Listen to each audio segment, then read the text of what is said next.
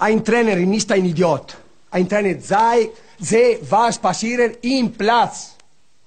El die Spieler wie zwei oder drei, die Spieler waren schwach wie eine Flasche leer. Så er det fredag, og Trapattoni er julesur. Det er jeg fandme også, for vi er alle sammen siddet hjemme hos familien og tyret varm marcipan ned i skuffen. Og lige pludselig så sidder vi her. Sture, hvad er det, der foregår? Ja, hvad fanden er det egentlig, Du der har, foregår? du har kaldt Lars og mig på arbejde. I audiens. Ja, Ja. Og, og det... øh, Jeg ved ikke, Lars, hvad, hvad er du blevet afbrudt i? Uh, det ved jeg ikke. Uh, jeg har været på lossepladsen øh, 400 gange med, med gavepapirer. Og, Ja, den var grim. Den var grim. Ja, ja, det er jo miljøsvineri, når det er bedst. Og så satte man sig ned og tænkte, i dag skal jeg fede den, og så ringer Sture. Ja, Og udover at han ringer, som altid irriterende, så siger han også, kom ind, kom ind, og det skal være tidligere om morgenen. lige præcis. Ja. Ja. Så tidligt som muligt. Forklar venligst, Sture. 7.15. Ja. Kan du retfærdiggøre det? Det synes jeg faktisk godt, jeg kan. Altså, vi skal jo, øh, vi Du- skal jo have Du er i genlyttet. hvert fald huffet helt op i dag. Har du fået fuff i julegave? Huff? Huf, huf. Øh, nej, det har jeg faktisk ikke. Hvad har du fået så? Jamen, jeg har da fået nogle gode ting. Jamen hvad? Uldsokker? Øh, nej, det havde jeg i forvejen, men jeg har da fået en, øh, en bordskunder af, af den ældste datter. Så øh, den skal jeg trækkes med. Ja. Jeg lavede, da, jeg lavede altid et askebær øh, til mine forældre. Selvom de ikke røg. I sløjt, der lavede Det var, jeg det sådan, ikke, jeg, jeg ja, lavede det var så ikke i sløjt. Det er dumt at lave et askebær i sløjt. Det er fandme dumt. I sløjt, der lavede jeg sådan en, som kunne tage sko af, når man kom ind. Ja. Selvom jeg ikke gik med sko. Det lyder som om... Det er det ikke en støvleknægt. Ja, det ved jeg ikke. Jo, det det, tror jeg faktisk, det gør. det lyder som om, uh, du, du er nået den alder, hvor at gaverne går fra at være noget fedt til at være sådan, nej, tak for det. Det var lige det, jeg havde brug for. Ja, Nå, velkommen til De Voksnes Verden. tak. Hvorfor er vi her? Jamen, vi skal høre anekdoter. Alle anekdoterne for, øh, for den her tredje sæson. Alle? Mm. Okay. Hold da op. Det er jo familieomstændighed. Nå, men så er det altså derfor, du har valgt at samle landsholds Lars Voldnier dig selv helt uden for, for vores kalender. Ja. Øhm, men så kan jeg jo godt tillade mig nu at konstatere, at det her er fodboldministeriet i en specialudgave. Ja, Ja. det kan du også godt. En jul-nytårsudgave. En podcast lavet i samarbejde med Faxe Kondi og Leo Vegas. Og med hjælp, julehjælp, fra alle jer, der lytter med. Jeg har lige et spørgsmål. Ja, Er der nogen, der ved, om øh, den vrede kommentator, han har haft gang i, øh, i juletræsalget i år? det er godt, du spørger. Ham har vi efterlyst mange gange. Det, der er sket, efter vi rent faktisk gik på julepause, Lars, det er, at vi har fået, øh, jeg ved ikke, om vi skal kalde det en mailstue. Vi, vi har i hvert fald hørt nogle ja. Historier derude. Øhm, og dem har vi jo lyttet meget til, for vi var bekymrede for den vrede kommentator. Han plejede at være resten herinde jævnligt, og havde et stort julesal, juletræssalg gående i Næstved omkring juletid, sjovt nok. Øhm, Det er og- bedst, hvis det er omkring juletid, tænker jeg. Altså, Jeps. øhm, Umiddelbart, ja. ja. Men hvis vi skal starte med det positive, så er der liv derude, Lars. Uh, han er set i levende liv. Med modifikationer, vil jeg så lige mm. sige. Fordi uh, det vi har hørt er, at den vrede kommentator lige har været uh, på en Premier League-tur i Liverpool. Og det er jo godt nok. Desværre blev han sidst set efterladt på en pop, hvor de altså skulle videre fra. Han, han, han var faldet i søvn. Han tog lige en skraver. ja. Bare man kommer stærkt tilbage, så er det tilladt jo. Men det lover ikke rigtig godt for juletræssalget og det generelle, generelle raseri i gadebilledet næste, Nej, tænker jeg. det er rigtigt. Det er rigtigt nok, ja. Men han er der. Uh, findes. still going strong. Ja. Men så er det her jo også en mulighed for lige at få fyret øh, Legende News jinglen af. Fordi den er der nogen, der er blevet lidt, øh, ej, ikke sure, men, men lidt fornærmet over, at vi ikke havde øh, fyret af sammen med legenderne. De sidste to, øh, to udsendelser. Det synes jeg er berettiget kritik. Ja, det mm. synes jeg også. Der må du kigge ind af. Ja, den kunne jo godt Som have teknisk, kørt, teknisk formand. teknisk direktør, øh, den kunne godt have kørt som underlægning hele programmet Det faktisk. kunne i hvert fald godt have kørt i stedet for øh, de der fanfare. Det kunne den også, Ja. ja. De var svage. Virkelig svage. Jeg har fået en, øh, en, øh, en mail fra danskfodbold.com, hvor de ønsker tillykke med sejren i år. Ej, for er det grimt. Ej, for er det grimt. Men de sagde ikke tak for den der julekur, du sendte dem. Øh, nej, Jeg fik en mail fra dem, hvor der stod, at de synes, jeg havde en god sag, og håbede, at øh, jeg fik medhold hos Kass. det tror jeg ikke på. Jeg synes, jeg er blevet underkendt så mange gange nu, at øh, det var tiden, at... Øh, og som Frank Pengel også sagde, han synes også, at den var, den var ikke forklaret godt nok. Den øh, specifikke, det specifikke spørgsmål, så øh, Jeg siger, Frank Pengel er meget overbevisende, det er han ja. når han argumenterer, når yes. man sidder fysisk i nærheden af ham. Ja, Man vil hellere kramme ham, end at bokse med ham, ikke? Jo, Bestemt. Skal vi ikke gøre det, for at prøve at gøre alle glade, øhm, at vi, du siger, at du har en masse anekdoter klar, Ja, og de er simpelthen klippet sammen til en stor pærevælling, præcis. og at vi så øhm, spiller Legende News jingle, inden de kommer på, så er alle vel glade. Jo, det kan vi godt. Inden vi gør det, nu slutter året 2017, hvis vi lige skal gøre status på verdenskort, er det, er det, er det noget, vi skal aflive nu, eller skal vi, er, der, er der grund til at snakke om det? Jeg synes, der er grund til at snakke om det. Fordi vi har faktisk fået, øh, fået nogle stykker ind. Så, så det vokser stadig?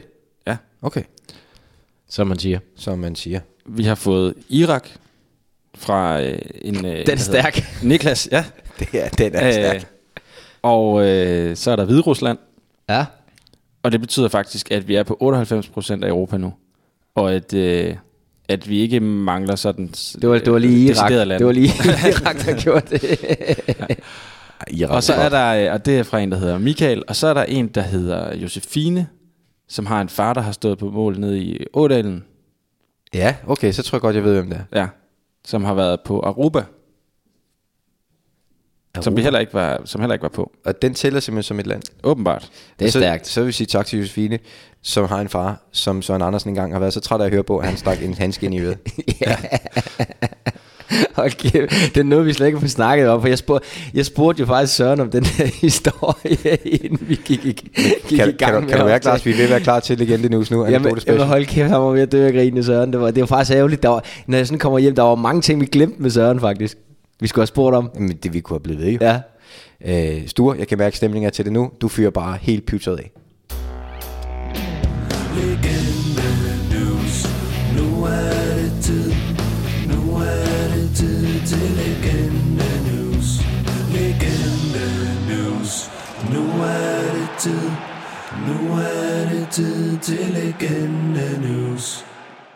Lars, kan du give os en anekdote på, øh, på en af de to banditter der? Ja, det kan jeg. Det lyder dejligt. Øh, og det er en af de der anekdoter der, hvor man siger, det vil de fleste nok være, men, men, men øh, den ville have været klart bedre, hvis man havde været der og set de her ting her. Men, øh, Ja, men jeg, har fået der hver dag med lille bøger. jeg har fået den overleveret af, af Lillebøv. Har du det? Det har jeg nemlig. Så handler ja. den om Smurf? Det må vi sige, ja. Okay. Det er Smurf. Og han er også den sjoveste at tage fat i, fordi han bliver den, der bliver mest sur. og det er netop det, det handler om her, fordi at... Øh, det er selvfølgelig, eller selvfølgelig, det er i 1995, øh, sæson 94-95, hvor FC København, de, øh, de har spillet sig i pokalfinalen, hvor de skal møde AB. Og de spiller så en kamp en 3-4 dage inden pokalfinalen, øh, øh, den torsdag, så det har nok været om søndagen, har de mødt Lyngby, mener jeg det var. Det var nogle hårde kamp dengang. Ja, det var det. Og øh, Michael var jo en af de helt store stjerner på det FC København hold her, og lavede mål, og det var ligesom en af de der... Var han ikke var han anfører på et tidspunkt? Ja, men det kan godt være, at han var anfører faktisk øh, på et tidspunkt.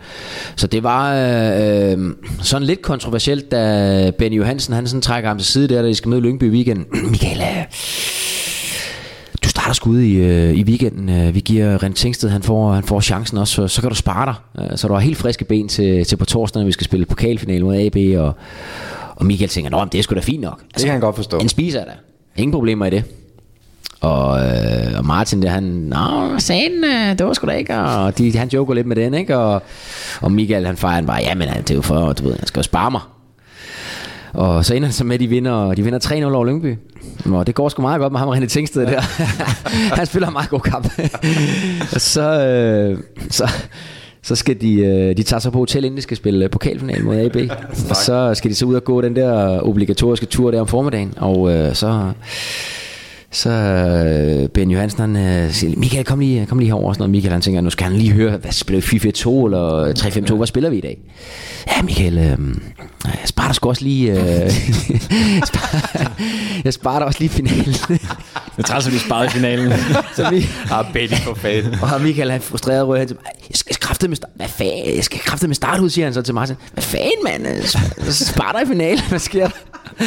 Og Michael han bliver så tosset, så han går, han, han, han sprinter bare afsted på den her gåtur her, ender flere hundrede meter foran de andre, så, så Bjarne Hansen, øh, når Bjarne Hansen, der var, der var assistenttræner, nødt til at løbe op og få ham trukket tilbage til gruppen, og sådan, han er stik tosset jo, og, øh, så han er simpelthen, øh, han er blevet sparet i en pokalfinal. Øh, Men det ender så med, at han, han faktisk kommer ind øh, i pausen for René Ting- Tingsted, øh, og ender også med at lave et mål til sidst, øh, og de vinder jo et 5-0 øh, FC København, så, så det endte lykkeligt, men, øh, men han er simpelthen blevet sparet i en, øh, i en pokalfinale. Skal bare lige have en halv. Ja, Der er, der er lejet ved træner Benny Milen der. der er ikke luft til mere end, øh, end 45, Michael. Du starter simpelthen ude. Det er Sparta til næste pokalfinale Ja, næste lige uge. præcis. Det er stærkt. Martin har nyt det der, hva'? Ja, det var simpelthen, man, man, man, kunne- man kunne fornemme øh, glæden ved at fortælle den her historie. Han synes virkelig, det var, for han startede selvfølgelig inden jo selv, ikke? så øh, han har virkelig siddet og han har hygget sig over den her. Det kan være, at vi en dag får mulighed for, for lige at høre Michael om, om han egentlig synes om at blive sparet til en pokalfinale. Ja. Så vidt jeg lige kan regne ud, så er det tur, tur til... Er det Smurfs tur nu? Nej, det er egentlig ikke så svært at regne ud, hvis tur det er. Jamen, jeg, jeg sad lige og regnede. Jeg Nej, tænkte, det var være i sidste uge. Smurfs. Så må det være Lillebørg. Ja, mm, det er sgu meget godt regnet ud. Nå, ja, men øhm, den her den har jeg glædet mig til at fortælle. Og den har jeg selvfølgelig fået af, af Smurf, den her historie. og det er sådan lidt en, en, en lille payback. Øhm, fordi at vi, vi, vi fortalte jo på et tidligere tidspunkt, hvor, hvor stor Lilleberg han var i, øhm, i Bolden. Fordi ja. Ja. folk troede, han var Smurf. Øhm, og øhm, da jeg talte med Smurf her i, i går, der, der sagde han faktisk, at det er jo faktisk sket, han er blevet hyldet på stadion også, hvor han har siddet der. Øh, og det i sig selv er jo så sjovt, men øh, der sker så det en gang, at øh, Michael skal med Martin til kamp i Coventry. I Coventry. Og øh, der sker så det, de kommer sådan i ret god tid. Øh, altså Martin havde jo ikke den, den, han havde jo ikke bravende succes dernede. Det havde han ikke. Jeg tror, han når tre kampe, og efter Michaels udsagn var det tre ret ubetydelige kampe. I det mindste blev han ikke sparet. der sker så det, lige præcis. Der sker så det, at øh, de kommer til stadion og øh, parkerer bilen. Men øh, han, de vil så ikke lukke ham ind. De vil ikke lukke Martin ind på stadion. Siger, nej, men øh, du skal have noget, du er nødt til at have de her kort her for at komme ind og sådan noget. Øh, alle hver kan jo bare øh, komme her og sige, at de skal, de skal ind her og spille. Alle Det- nede fra fritidshjemmet. Det, det, jeg kender dig ikke, siger han bare, vagten. Jeg, jeg kender dig simpelthen ikke. Jamen, prøv, hør nu her, altså, jeg skal ind og jeg skal spille her om øh, nogle timer, og det ene, du, du skal nødt til at lukke mig. Jeg har ikke noget, altså, hvad, skal jeg, hvad, hvad er det, du vil have, at jeg skal have? Hvad du vil have? Du kan sgu da ikke bare komme her, og så bare tro, du kan klæde dig ud som Gordon Strachan, og så bare være direkte ind her.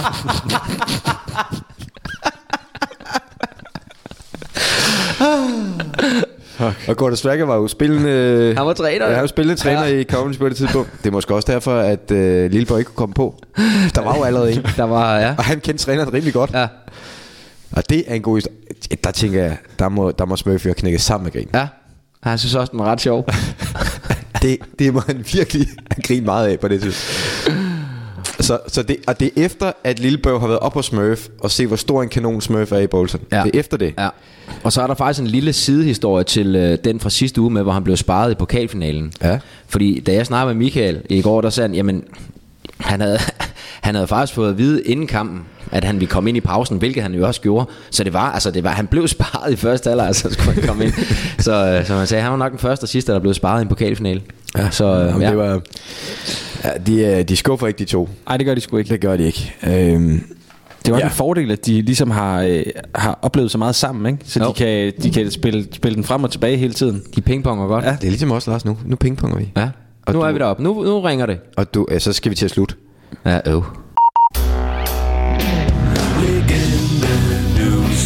Nu er det tid. Nu er det tid til Legende News. Legende News.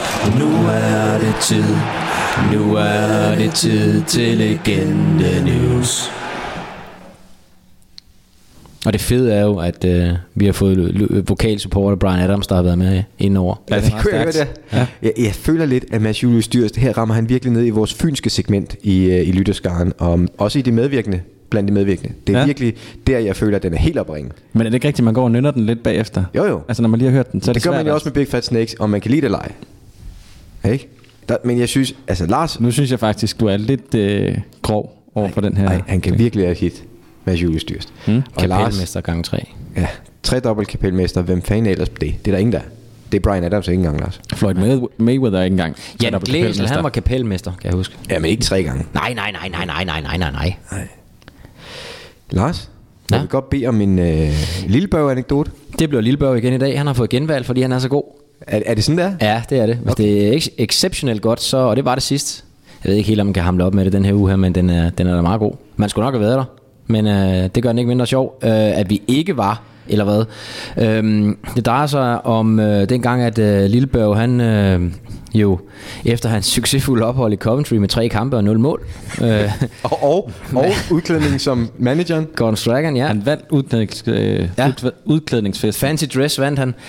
Øhm, skulle til Lyngby og spille. Øh, det var dengang Paul Hansen, han var træner. Og Lillebørg, han kom til Lyngby, og der sker så det i, øh, i, øh, i preseason, at de skal på træningslejr. Øh, ifølge mine kilder, så var det i Portugal. Det er ikke så vigtigt. Det var i hvert fald et sted nede sydpå, hvor det var varmt, så de skulle ud og spille golf. Er, er, er, er, opfølgende spørgsmål. Er Lillebørg god til golf? Ja, han er fint, ja. Okay. Øh, så han slicer lidt, men det kommer vi tilbage til. Mm. Øhm, og øh, så er det jo altid, når man skal ud og spille golf, ikke? Du ved, åh, træneren, han, han er jo stor golfentusiast, Paul Hansen, han vil jo gerne med jo. Så er det sådan lidt, ah, man vil helst ikke ud og spille med træneren, vel? Men øh, Lillebørg, fedterør, som han er, han siger, den, øh, jeg vil gerne med, Paul. så Lillebørg, han, skal- han hopper ud.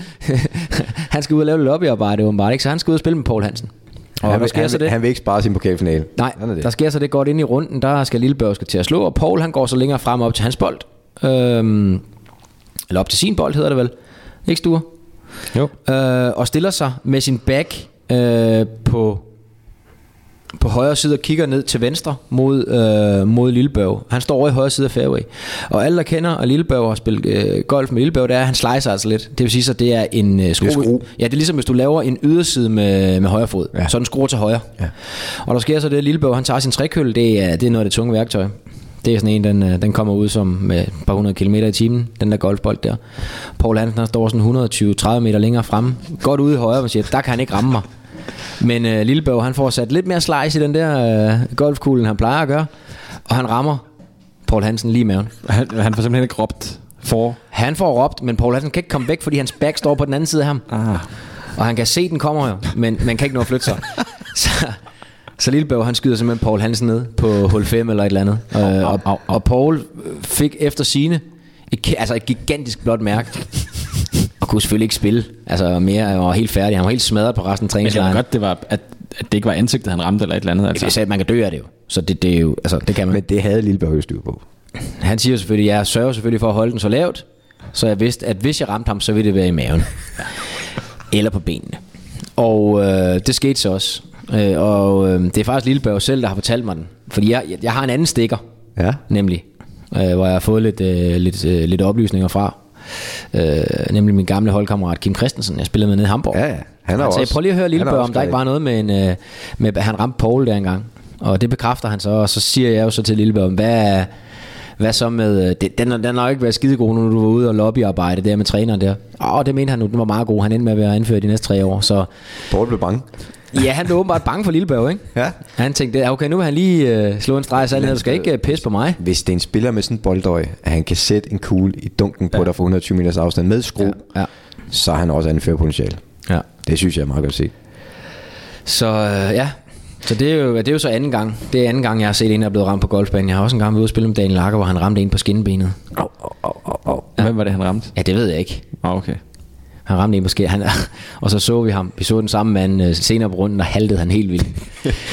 Det forstår man jo godt. men han, da han så, det var Daniel, det var jo spillet i England, da han så, det var Daniel, han, der, der var slet ikke nogen problemer overhovedet. Jamen, det gør ikke noget, og sådan noget. Jeg var også lidt langsom øh, med gør at komme af green. Nej, Det Jeg kan slet ikke mærke det. Nej, hold kæft. Jeg kan slet ikke mærke, altid han er sted. Ej, slet ikke mærke mit ben. Ja. Men, men nu spørger jeg lige, Lars. Ikke? Altså, jeg ved godt, det der med træneren, du siger, det er ikke sjovt at gå med en træner på en golfbane. Det vil man helst være fri. Ja, Ikke? det er 19. Men når så du, hvis nu du havde været med der, hvis nu du havde været Kim Christensen. Ja, Kim var ikke med der, tror jeg. Altså, han var, han var ikke med ude i bolden. Nej, men han har været med på lejren. Ikke? Men lad os nu sige, at du var Kim og havde været med ude at kigge. Ej, jeg tror heller ikke, han var med på lejren. Det er jeg faktisk lidt i tvivl om, men, men han har i hvert fald hørt historien ud fra... Øh, ude fra Lyngby. Ja, det kan godt være, han har været med der, Kim. Det har været i starten. Som- som Nej, jeg, jeg, tror, jeg, tror, det, jeg tror, det er inden hans tid. Okay, men, men lad os nu sige, du havde 99. gået, hvis du havde gået med bolden der, og havde set det der, Ja. griner man så, eller, ja. eller hvad gør man? Ja, det, blev, det gør man, og det bliver man jo nødt til. Altså, altså selvfølgelig så ser man lige, okay, han er i livet over, det var han. Mm. Ikke? Ja. Okay, og så er det jo et eller andet sted måske meget sjovt efterfølgende, er det ikke det? Det tænker jeg. Det, det, vi sidder jo og synes, det er en ganske underholdende historie. Må lige, næste gang jeg møder Paul Hansen, så vil jeg lige høre, om han er okay. Om han stadig har et blåt mærke. Jamen, jeg har jo lidt en, øh, en lille sjov historie øh, fra den gang først i 90'erne, hvor begge tvillingerne spillede inde i FCK. Ja. Øhm, og der var der en fantastisk målmand i Palle P. Palle Plankeværk. Som, Som jo heller- til det røde kortkongen, Kent ja, Emil. lige nuagtigt. Ja. Øh, og som heller ikke kunne lide at tabe. Nej. I øvrigt. Øh, og han havde de her to små røde med brød der, når de trænede, for de drillede ham jo. Og øh, så var det altid sådan, at... Øh, Chip og chap. Ja, når, der var, når de skulle skyde på mål der, og øh, Palle han ville jo gerne. Han var ikke en, der sagde nej til det, så øh, når de røde de lagde bolden op uden, så, vi, så, så stillede han gerne op. Og øh, desværre så var de jo lidt gode. Så når de, øh, når de sparkede ind, så... Nå, bare kom ud med bolden igen, Palle. Den, bare, den skal herud igen, ikke? Og sådan noget, du ved. Der er net i mål, den ligger lige bag der, og sådan noget, ikke? Så det, øh, øh, de tider ham helt vildt. Og Palle han gav selvfølgelig lidt igen og sådan noget. I kan jo kun til træning og ikke i kamp og alt det der. I, er, øh, I kan ikke en skide og det ene og det andet. Og så til sidst, når det så var blevet for meget, når de, og det kan de, de der to. De kan jo køre på folk, så man bliver helt vanvittig. Så fandt Palle ud af, at det eneste han kunne gøre, det var, at han kunne, øh, han kunne tage bolden. Og så kunne han klappe den til venstre, 90 grader til venstre, hen over KB-hallen, eller hen over klubhuset, så de landede over på, på tennisbanerne. Så måtte de, øh, de to små røde med brød, så måtte de hele vejen udenom op på parkeringspladsen og så over. Så de havde altid det der røde, det der røde grus fra, fra grusbanerne omme på KB's tennisbaner. Det var, hang der altid under støvlerne derinde, når de havde, når de havde trænet. havde Palle sparket deres Og Palle fik over. nok? Ja, så kunne de lappe over og hente dem. Og det var sådan set den eneste medicin, han kunne, kunne gøre. Så stoppede de også. Det var nok. Men mm, Palle Plankeværk, at hans raseri er jo legendarisk. Altså, der er stadig historier om ham her 20 år efter, øh, ude på, på det anlæg. Øh, han, kunne, han kunne blive super stor. Mm. Øh, så hvis de to små, de har provokeret, så kan jeg godt se, at det er sådan noget gnister.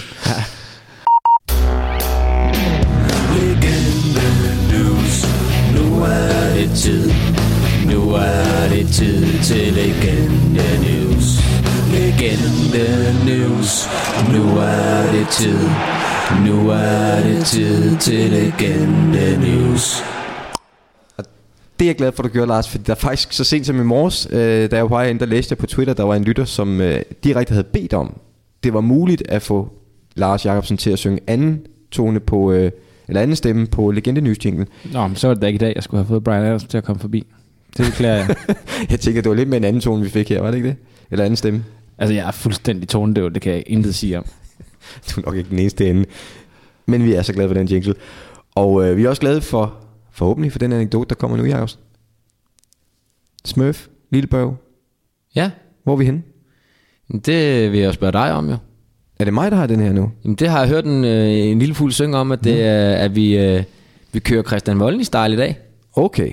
Øh, Fordi at øh, der er jo sket et eller andet. Øh, ja, men det, den kan vi godt vende. Øh, jeg vil så bare lige sige, så er det også kun i anledning af, at det er, øh, at det er sidste gang. Jamen, det var det, jeg tænkte. Altså, øh, men jeg har hørt, der er sket et eller andet. Ja, men det er det, fordi Og- det er jo ikke en anekdote, det er jo noget, der lige er sket. Ja, men, men, men grunden til, at jeg egentlig hører det, det er jo fordi, at jeg er jo, jeg er jo i Grøndalscenteret her den anden dag, og skal klæde om, da jeg skal spille Nå, mod Union. Union, ja, ja. Og der, øh, der kommer der en, en, en tekniker løbende øh, ned. Øh, han ser åbenbart, at vi kommer. Siger, øh, der er lige noget, du, du skal lige... Øh, der er sket noget herude her den anden dag. Øhm, og det begynder jeg så at grave i. Og det er noget med, det vedrører en af dem, du, øh, du, Jamen, du så- så arbejder lad os i nærheden af. Okay, så lad os tage den. Øh, Sture, kender du Morten Carlsen? Ja. Ja. Øh, han har spillet en milliard Superliga-kamp og fået en milliard gul kort og er en kæmpe legende. Mm. Øh, han er jo U19-træner op i FC Nordsjælland. Så ham stod jeg ind med, vi spiser frokost sammen med FC Nordsjællands administration. Så indimellem så, så stod jeg jo ind i ham. Og så kommer han øh, med armen i slynge, helt forpint, kan ingenting. Og jeg spørger så, hvad er det, der er sket? Jamen der er sket det, han har brækket sit kravben. Fordi han var ude at spille noget, der hedder paddleball. Øh, hvad? Det er ligesom en blanding af squash og tennis. Tennis på en squashbane, hvis jeg skal forklare det hurtigt. Du spiller ind i sådan en glasbur, to på hvert hold, øh, og så slår du til en bold med, med sådan en lille bat. Sådan et, Et forstørret bordtennisbat. Ja, okay. og så spiller du ellers tennis på en lille bane, groft sagt. Øh, og det er en stor ting i det her ungdomstrænermiljø og alt muligt andet. Han har så været ude og spille en dobbelt. Så spørger jeg ham, hvordan det er foregået. Jamen, han er så styrtet sidst i kampen. Øh, og øh, han, han havde ikke så meget godt at sige om de folk, der var omkring ham i situationen. Så spørger jeg så, hvem er det, han har været ude at spille med? Jamen, han spiller mod Andreas Laudrup og Patrick Wozniacki. Det er så modstanderholdet. Hvem er han så på hold med? Så kigger han på mig og så siger, jamen vi hedder De Små Røde. Så siger jeg, nå, jamen, hvem er det? Jamen det var så Smurf. Han har simpelthen heddet Smurf ind som sin marker. De laver et rent rødt hold. Et rent rødt hold. Jeg tænker lidt, øh, har Patrick Wozniacki, har han øh, egentlig Piotr med på sidelinjen? jeg tror, Piotr har travlt travlt med Karoline, men jeg tænker, at han kunne have fået noget ud af det. Nå. Ja, men, men øh, den her kamp, den udvikler sig dramatisk. Det gør det åbenbart altid, når de små røde, de spiller. Og øh, i løbet af kampen, der øh, går der så historie om, at Smurf ikke er den bedste marker. Det siger jeg, som det er. Øh, modstanderholdet, for dem har jeg også snakket med, rapporterer om, at de flere gange i løbet af kampen, øh, der blev råbt ned fra de små røde, øh, fra Smurf. Spil på min marker. Spil på min marker, han er det svage led. Det ved jeg ikke, Lars. Er det normalt, at man... Ja, han, ja det, det er normalt. Han snakker meget, det gør han. Han beder dem simpelthen om at spille på Carlsen. Det, der så sker, når de spiller på Carlsen, er, at Carlsen sidst skvatter, falder ned, brækker sit kravben, og har meget ondt. Altså virkelig ondt. Og jeg har set det her klip, fordi det har de jo så skaffet, det her klip. Alle banerne bliver videoovervåget. Øh, og i det sekund, han falder ned og slår sig, Smurf spiller bare videre. Den der bold skal bare spilles færdig. Der er ingen hjælp. Vinder de bolden? Nej. Nej. De spiller videre. Øh, så finder de ud af, at det er ret slemt med Karl. Andreas Laudrup smider sin, sit bat, Og løber hen til ham. løber direkte ud fra sin telefon, så han kan Nej. filme øh, Carlsen i smerte. Den eneste, der reagerer, det er Vosniakke, han går ud og skaffer en ambulance. Fordi øh, det er Han sender åbenbart- Piotr afsted ud. og Ja, lige- ud- Piotr skal ud og hente en ambulance. 112. Eller var det 118? 112, må det ikke være det, et ambulance? Eller hvad er det? Og altså, så er det, så er det, Er det en så er det bare bue, altså. Nej, det er ikke en 18 her bare. Og det er det. Og så ringer man lige op, og så siger man, Ja. øh, Carlsen jeg er har nede. fået- Carlsen ja, er nede. Jeg har slået min skulder, eller mit kravben, eller fået pokal i hovedet. Prøv at eller høre, Karl er nede, og så siger de så, havde han hjelmen på? Ja, gudskelov. Spiller han egentlig øh, Nej, han spiller paddle ikke med? i- Nej, det gør han Og ikke. det er også bekymrende. Ja. Ikke? Altså, der er mange sikkerhedsting, der er sat over styr her. Ja. Øh, ambulance kommer. Øh, lægen siger, han skal have meget bedøvelse for nu af, fordi øh, der er store smerter, og der skal gøres noget ved den skulder. Smurf kigger op, og så siger han med sin Smurf-stemme, Carlsen, der findes ikke nok doping i verden til at redde dit paddelspil alligevel. Bum. Flink marker, ikke? Jo, det er en super, super marker. Så han humper rundt deroppe med armen i slyngen, kæmpe nederlag, og en marker, der bare har tisset på ham både inden og efter, at han kom slemt til skade. Jeg tænker lidt, hvem skal så være ny marker? For der går jo længe, Ja, det der markerskab, det der, jamen jeg tænker også, det der markerskab, det kommer ikke til at ske igen. Jeg kunne godt tænke mig at prøve at spille det der. Kunne du det? Ja. Øh, men hvem, hvem, øh, hvem vil du gerne spille med? Jeg vil da spille med Smurf. Okay. Så du vil overtage rollen, øh, pladsen på, den frie plads på de små røde? Ja. Det synes jeg lyder interessant. Så det er en, øh, altså, jeg kan jo kun sende en, øh, en ansøgning afsted, jo. Ja. Mere kan jeg ikke gøre. Men skal vi spørge dem, hvis vi møder dem næste uge, skal vi så spørge dem, om, om han er frisk på det? Ja. Så lad os gøre det der. Det Så I skal slet ikke have nogen anekdote i dag? Jamen har du noget? Fordi vi har jo virkelig ikke rigtig en anekdote lagt ind i det, men Jamen, jeg kan da godt smide ind i posen selv, hvis der er. så skal den bare på Og det, banen. øh, Må vi så ikke lige få lov til at høre en jingle også? det synes jeg da.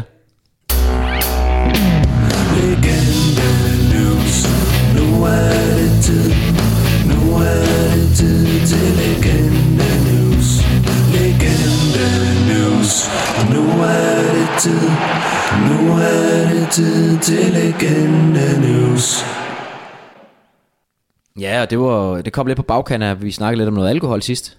Ja, det gjorde vi. Ja, og øh, dengang jeg var ung, der var jeg afsted sammen med min øh, holdkammerat Sune Heilbo. Vi var på Ibiza, bare mig og ham. Vi skulle bare ned og se, hvad... De har jo en masse bygninger fra renaissancen og sådan noget, vi gerne vil ned og kigge på. og øh, Nogle bestemte jordtyper. vi skulle selvfølgelig ned og, og drikke os en kæppe i øret i dag i sommerferien, og øh, det gjorde vi også. Og øh, det var sådan, at døgnrytmen var sådan, vi sov lidt længe, og så op, og så ned og få øh, omeletten nede på det lokale øh, et eller andet, så lige spille lidt, øh, lidt på spilmaskinerne, så op og sove til middag, øh, og så typisk vågne sådan ved en 4-5-tiden, helt groggy om eftermiddagen, så vi ikke nåede at komme på stranden, og så væltede man i byen om aftenen. Og det gjorde vi så de første tre dage, og øh, vi står så op dernede og får vores omelet. Uh, den smager ligesom den plejer, ikke specielt godt, ligegyldigt. Lige lidt spilmaskiner og så videre. Op og sove til middag. Og så vågner vi igen. Problemet var bare, at øh, da vi vågnede igen, så kunne vi ikke forstå, at øh, det, var, det blev ved med at være lyst. Det blev ikke mørkt, som det blev mørkt ved en 7-8 tiden der, og det, det, det blev det ikke, fordi vi plejede at stå op der ved en 4-5 tiden, og så, ja, så begyndte det at blive sådan lidt, lidt var det allerede begyndt at blive sådan lidt, lidt, lidt mørkt der, ikke? og det, det gjorde det ikke der. Det var ligesom om, at solen stod lidt højere på, på himlen, så øhm, det kunne vi ikke lige forstå. Så kiggede vi så på uret, så er vi så har vi lige sovet det. Så har vi lige sovet et døgn. Så vi mistede, øh, vi mistede en, øh, en, en dag på Ibiza. Så vi ringede til rejsbyrået og klagede over, at vi kun fik seks dage. Så øhm, ja. Kan vi til rejseforsikringen der? Ja, Ja. Kan man i den alder drikke sig så meget i hegnet, at man sover et helt døgn? åbenbart. Ja, det var så, ja. Det var, s- ja. Det har jeg sgu ikke prøvet. Så vi trak lige en, øh, en dag ud af kalenderen. Harry Redknapp ville have været stolt. Det var en, øh, det var en sjov tur. Eller Big Sam. Ja. Øhm, apropos legender. Vi satte så jo benhård på. Og tak fordi I grinede. Helt vildt. øvrigt. Vi, vi prøver at holde igen. Ja.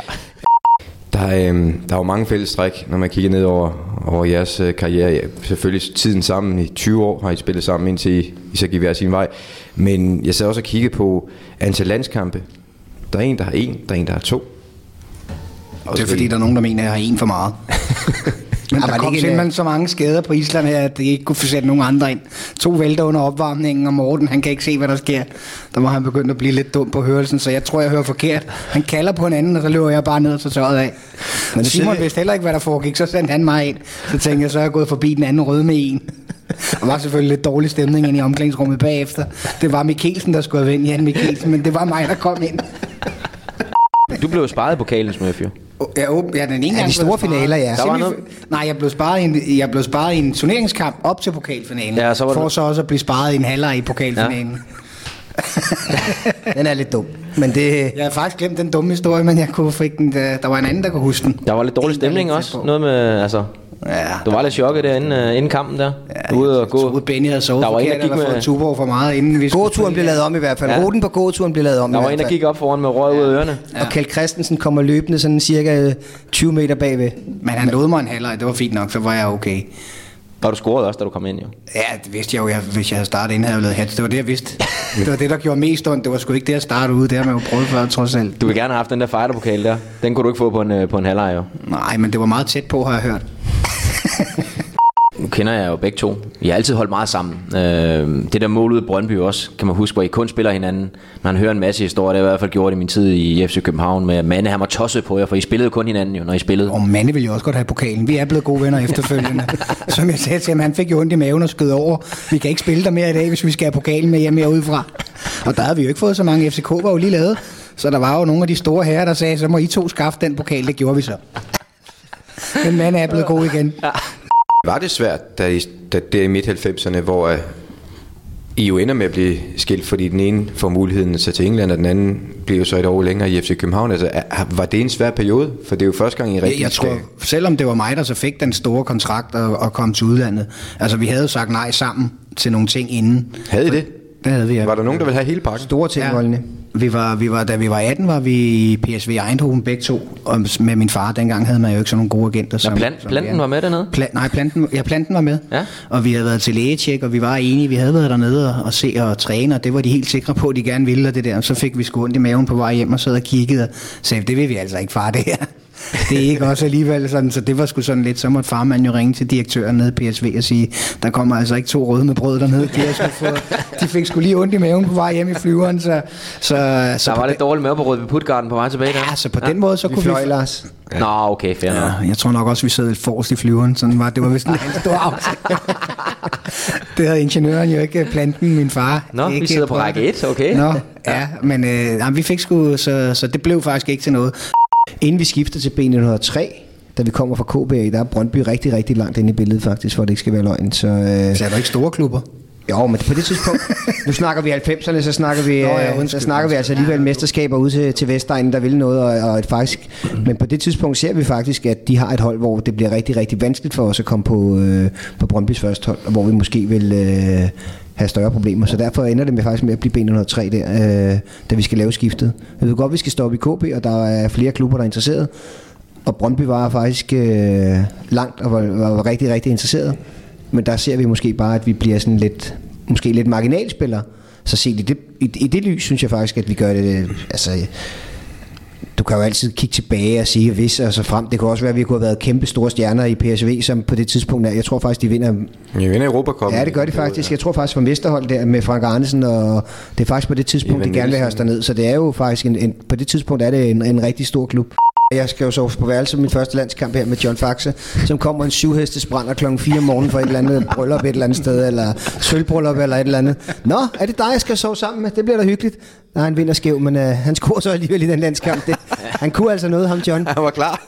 Palle Plankeværk, han er på mål. Øhm, lige en ting, også i nogle af de historier, jeg har hørt om Palle. Han kunne godt lide, at der stod en bajer klar til ham efter kampene. Ikke kun én, men den skulle være rigtig kold, og så tog han to andre med ind, alt efter hvordan det var gået. Og så smækkede han døren og råbte kællinger til os alle sammen. Så siger Palle, vi har vundet 5-3. Du kan skide mig et eller andet sted. Så, så smækkede han døren og gik ind i fys. Næste gang du så, om der er en knaldrød øjne. Og så spurgte man, hvem skal køre den bil hjem? Luk røv.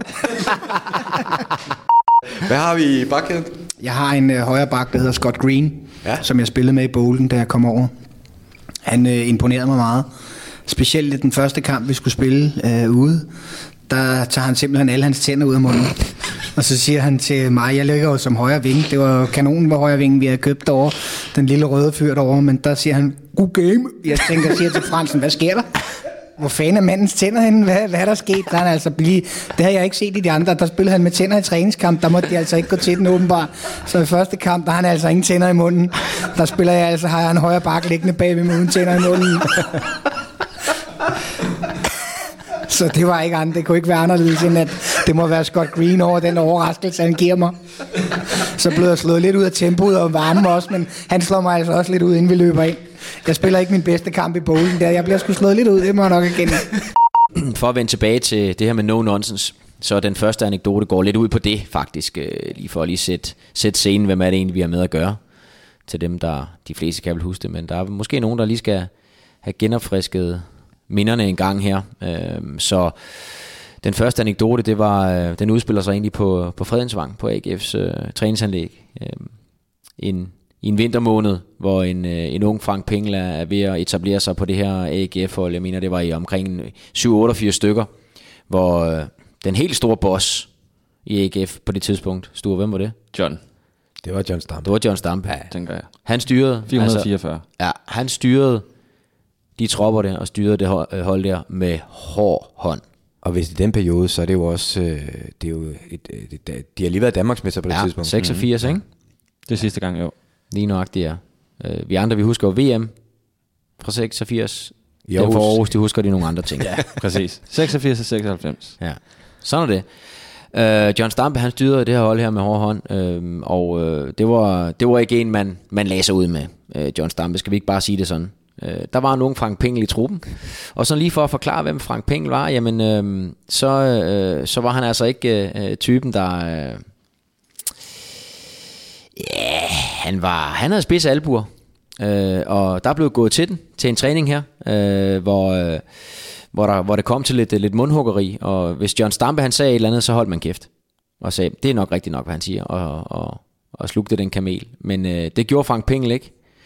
Han fik sagt noget tilbage til, til John Stampe, øh, der nok er kommet til at sparke ham lidt for hårdt i haserne eller et eller andet. At øh, han nok skulle stoppe med det. Og det endte så i en, øh, i en kæmpe slåskamp. Midt, altså, på, midt på træningsbanen. Altså regulær nævekamp. Ja, så der, der skal vi lige øh, huske på, at det er en, en 3-4 år, 20-årig gut, som lige er kommet op og ved at etablere sig på, på AGF's hold. Ikke er fast spiller øh, på nogen som helst måde. Øh, I hvert fald ikke en, en stjerne på holdet. Lægger sig ud med anføreren og legenden og absolut leder øh, på Fredensvang, John Stampe. Og de ender simpelthen øh, i en... Øh, Hvem vinder så den nævekamp? Ved- Altså, er der, den, er der en vinder? efter sine så har John Stampe aldrig tabt hverken en verbal kamp eller en fysisk kamp øh, på Fredensvang. Den her, den skulle efter sine være endt øh, uafgjort. Og okay. de blev begge to sendt, sendt i bad, og gik som øh, to rygende ildkugler med 20 meters øh, mellemrum øh, i bad. Og øh, da spillerne så kommer ind for træning, der tænker de, okay, nu er, nu er det hele splittet af derinde. Men nej, nej, det var det ikke. Det var lidt ligesom om, at øh, de begge to, de fandt et eller andet, de, havde, de fik respekt for hinanden, ikke? Øh, øh, Frank Pengel fik respekt for, for John Stampe, men også omvendt. De talte samme sprog. Ja, det gjorde de nok et eller andet sted. John Stampe fik respekt for den her lidt, lidt yngre gut, som, som et eller andet sted også fik sat sig i respekt der, og øh, rygterne ved, at de øh, efterfølgende blev rigtig, rigtig gode venner, øh, havde stor respekt for hinanden. Så øh, der var nogle gut, der gik ind og, og trykkede lidt på nogle knapper der, øh, og, fik sat sig respekt fra, fra den dag. Det er nemlig lige præcis tid til Legende News. Øhm, og vi er i gang. Vi har taget hul på en herlig flaske overgangsvin i Frank Pingeling. Ja. Og øh, sidste uge, der fortalte du os jo noget om, hvordan han ligesom havde gjort sin entré øh, med brystkassen fremme og ikke bange for noget som helst i verden. Hvor er vi nået til nu i, i, i fortællingen om Frank Pingel? Nu er vi nået til øh, starten af 90'erne, hvor der blev hjemført et, et dansk mesterskab i Brøndby. Ja. Så det er det, vi er nået til. De vandt meget dengang, ikke? Jeg tror, de vandt det meste, gjorde de ikke det? Og det var så også derfor, de hentede en, øh, en farlig angriber i AGF, som hed Frank Pingel. Ja. Og hvad, i- hvis jeg skal huske tilbage den periode i Brøndby, så har han vil spille på hold med blandt andet John Fax. Øh, hvad har der mere været på det hold? Der har været Jamen, så har der været Jes Høgh og Kim Vilfort, og jeg tror, der var Måns Krohdor på, på kassen dengang. Mark Riber. Mark Riber, Jens Risager. Ushoki Chukwu. Jamen, dem, øh, dem nævnte øh, Johansen, tvillingerne jo også. Det var meget sødt Den sandwich der, ja. Ja. Og øh, op foran, der hvor Frank lige kæmpede for at komme på, der havde der Trøllerik, Erik Rasmussen jo. Ja. Ja, ja. Og Hans Christians, ham kunne han nok godt slå af, tror jeg. Ja, Ja. han var Nå. dyr, men ikke så god. Men det er i hvert fald et hold, som vandt mange fodboldkampe. Det gjorde de, ja. Flere end de tabte. Og øh, der sker så det, at øh, de bliver danske mestre. Og øh, efter sidste kamp, der skal de selvfølgelig holde en, en fest. Og øh, Var Frank god til den slags? jeg har en fornemmelse af, at øh, øh, der startede han inden i hvert fald. Okay. Og øh, der sker så det, at øh, de skal øh, så over på Gildhøj, som ligger lige over på den anden side af vejen. Gildhøj Det var så det, inden at der var et flot Brøndby Stadion med en masse lounges og sådan noget. Det var der jo ikke dengang. Så de skulle over på Gildhøj. Øhm, og så kunne de også lige kigge, øh, kigge på Mens Leif Larsen. Han lige lavede en øh, kikkertoperation i knæ eller et eller andet samtidig med, tænker jeg.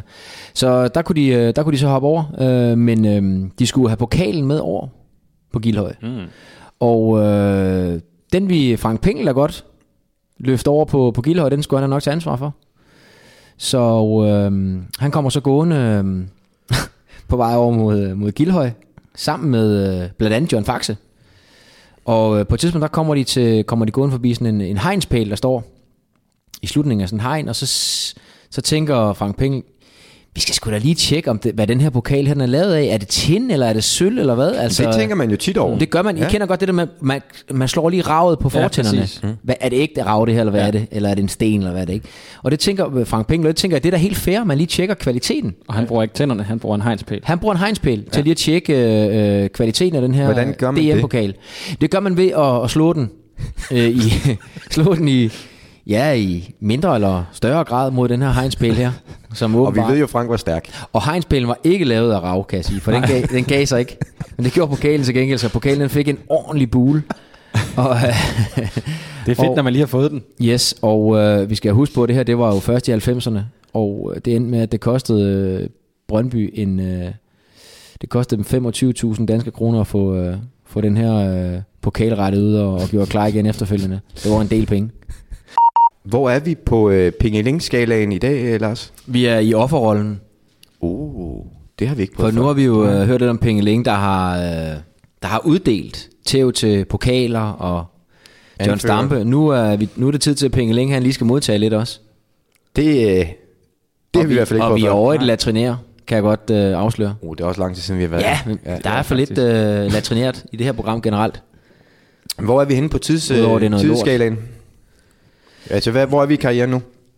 Ja, men øh, der er vi jo tilbage i øh, slutningen af 80'erne, først i 90'erne. Ja, det vil sige lige da han er kommet til Brøndby? Ja, han er ny mand i Brøndby der. Okay. Og øh, Brøndby skal ud og spille en Toto-kamp.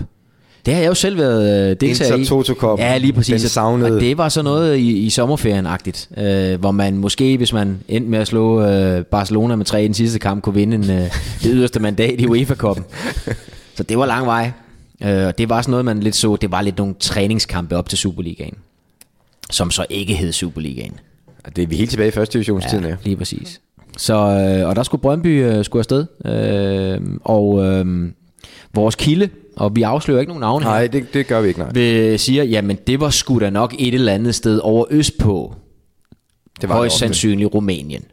Det var det ofte, det var det jo ofte dengang i Toto Cup. Der var meget, der var meget østblok. Og øh, Brøndby skulle afsted til den her kamp her, og øh, resultatet er ikke vigtigt. Det, det vides ikke, Det er hvad resultatet var. det. Det er der ingen, der Men øh, det var sådan med de her kampe her, så øh, var der også plads til, at man øh, kunne bruge de her ture, måske lidt til en ryste sammen tur. Og øh, de var ude for nogle øl bagefter. Det er også en god måde at ryste om. Og øhm, Frank Pinkel, han fik da også et par stykker, og det gjorde de jo holdkammerater også, og de ender med at komme hjem øh, på det her sådan lidt vandrehjemsagtige øh, øh, hotel. Det var der jo meget i Østeuropa Ja, dengang. det var sådan lidt noget, der har nok været en, en halvanden til to stjerner på den.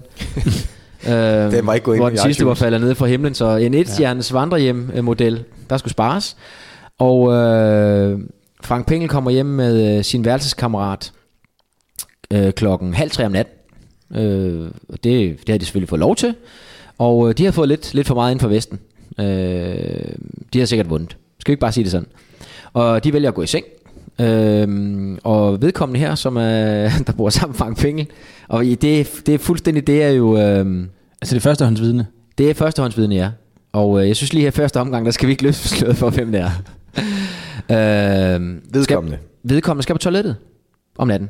Og Ja, det der har er jeg også prøvet nogle ikke gange. toilet eller bad på værelserne. Der var sådan noget på gangen. Så han, øh, Det er ligesom på sådan en skolekoloni. yes, Det okay. er altid farligt med toilet på gangen. går ud på gangen og leder efter det her toilet her. Og finder så toilettet og begynder at tisse. Mm. Hvorefter han så øh, hører Frank Pengel sige, "Ad, for fanden, hvad laver du?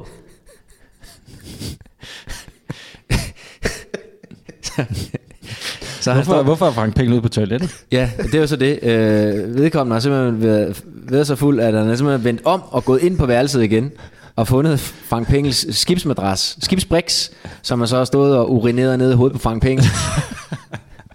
Men, men det var ikke med vilje. Han tog pis på Frank Pengel. Ja, Ja, men- Det var jeg ikke, han troede, han stod på Okay, toilettet. okay, okay, så det, Jeg tænker også, at det er... Altså, man leger med ilden, hvis man, ja. Ja. øh, hvis man stiller sig og pisser på. På Ja, ham, men det gjorde han så, talt. men det var ikke med vilje jo. Og, Nej, nej. Øh, og den, øh, den, øh, den, den, den blev begravet der, og der var ikke så meget der, fordi at, at, at Frank han havde vel også fået lidt for meget drik, så, så det, han læser bare på den anden side. det. Han læser bare på den anden side. øh, og så var det jo sådan lidt en stående joke efterfølgende, at hvis, øh, hvis man så for eksempel lavede en kanal på Frank i, øh, i træning, så kunne man jo altid sige, "Nå, så pissede jeg da lige på dig igen, var Frank. Jeg kan se på vores ven Lars Jacobsen, Sture, at øh, vi synger på aller sidste vers. Ja. Den går simpelthen ikke meget længere. Lorten har indhentet dig igen. Ja. Du toppede lige på lidt druesukker, så... Men du mangler én ting, for du får lov at gå.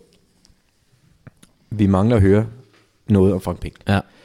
Øh, vil du indeksere det inden øh, forventningsafstemmen? Vi er tilbage igen i, øh, til øh, Albaniens kampen. 93. Altså Lillebørg store kamp. Ja. Den, hvor målmaskinen blev hentet ind, og... Ja. Okay. Frank Peng laver to. Og Brian Laudrup er, er selvfølgelig med i kampen jo. Øh, det er jo efter EM det her, og, og Brian var på toppen, flyvende, og kommer så ud efter kampen øh, til, hele den, til hele den danske verdenspresse. Og jeg har heldigvis nogle gode kollegaer, der, der arbejdede for det korps dengang. Og øh, han får så spørgsmål, det var godt, og tillykke med sejren, Brian. Og det, det kører bare. Øh, der er Frank Penge, lige finder et eller andet, Penge laver to, og der er noget god øh, pingpong, noget god kemi derinde, og noget, nogle lækre 1-2 og sådan noget, og så siger Brian, ah, det er nok mest sådan med Frank, at så er det nok bare en, ikke? Ikke så meget to. Nej, han fik ikke bolden igen. han kørte altså på kassen, Frank Pengel. Det er da klart. Mm. Der står Brian Laudrup, en af Europas bedste øh, fodboldspillere og sidst med jer. Han giver mig en god bold. Jeg ser målet. Yes. Den skal ikke tilbage. Nej, Den skal ind i det. selvfølgelig skal da ikke det. det Han er angriber. Han laver også to, to Ja. dåser, ikke? Så det vil vi godt lide. Der har du, den her uge, der har du virkelig oversolgt den. Håber jeg ikke. Men det lyder som om, du har oversolgt den. Det er en lang en i hvert fald. Men den er også god. Yes. Hvad er det, vi, Som man siger. Som man siger. Hvad er det, vi skal høre om Frank Pengel i, i dag? Jamen, øh, vi skal jo øh, høre en god historie om den gode Frank Pengel. Du har lovet den, og er god. Jeg synes, det- den er sjov. Det var cit- citatet ja. Ja. hjernedød. Ja. Ja. Ja. Men der var på et tidspunkt, hvor, hvor Frank Pengel, han, øh, han kommer hjem fra udlandet, øh, og der var nogle kontraktlige forhold, der gjorde, at øh, han var nødt til at spille som amatør i Brøndby. Og øh, når man er amatør, så kan man ikke modtage penge fra DBU, når man er på landsholdet. Det er en lille sidehistorie til den rigtige historie. Men det er meget stærkt, at han er amatør på landsholdet. Nu vil jeg ikke sige det, men i de her dage, der, der kan man jo godt lægge noget, noget i sådan en der. Og så, Ja, ja. ja. Det gør mere. Og øh, der sker så det på samme tidspunkt, der er Frank Pengels daværende kone gravid. Og der er udtalelse til en landskamp, og... Øh, Gravid, altså som i høj Det er, når man har, ja, har ja, barn i maven. Når man har barn i maven, så er man gravid, og det Den er er, på. som regel kun kvinder, der kan blive det. Men var hun sådan fødselsgravid eller Det bare var hun. Hun var øh, lige op over, og Frank Pengel har meget tvivl om, han skulle melde afbud til den her landskamp her. Det gør han så ikke i første omgang, men så blev han alligevel i tvivl, og så ringer han til Ricardo. Jeg sgu nødt til at melde afbud, fordi at min kone føder måske. Så ringer han tilbage igen et par dage. Nej, ved du hvad, jeg kommer sgu alligevel. Altså, det kan jeg godt. Og melder afbud igen, og melder til, og gør det en masse gange. Og det ender så med, at han rent faktisk tager med til, til den her landsholdssamling her. Øh, laver et par mål, så vidt jeg husker.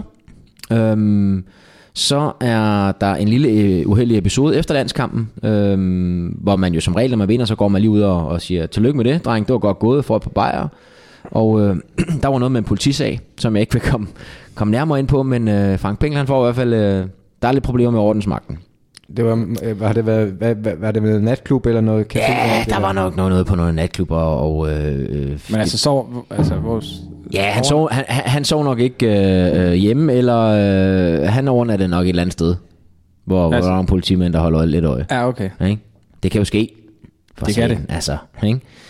Øhm, og øh, det, det, er jo selvfølgelig, op- det bliver selvfølgelig offentligt øh, kendt, og øh, Ricardo han, øh, han finder jo så også ud af det, og så øh, skal der så udtages et landshold øh, en gang til på et tidspunkt. Og øh, der er Frank Pengel også med. Og så efter kampen, så holder øh, Ricardo så den her tale her, som Altså den næste kamp. Ja, efter næste kamp holder han så en tale, og så siger øhm, ja, og så har vi jo øh, så har vi jo haft lidt øh, problemer med, med, med Frank Pengel. Og øh, det er jo noget værre noget, Frank, øh, for Frank han er jo amatør, så han, han kan jo ikke få nogen penge for DBU. Øhm, og så var der også nogle, nogle, nogle problemer med, med, med ordensmagten også, med Frank. Og øh, jeg ved ikke rigtig, hvad vi skal gøre.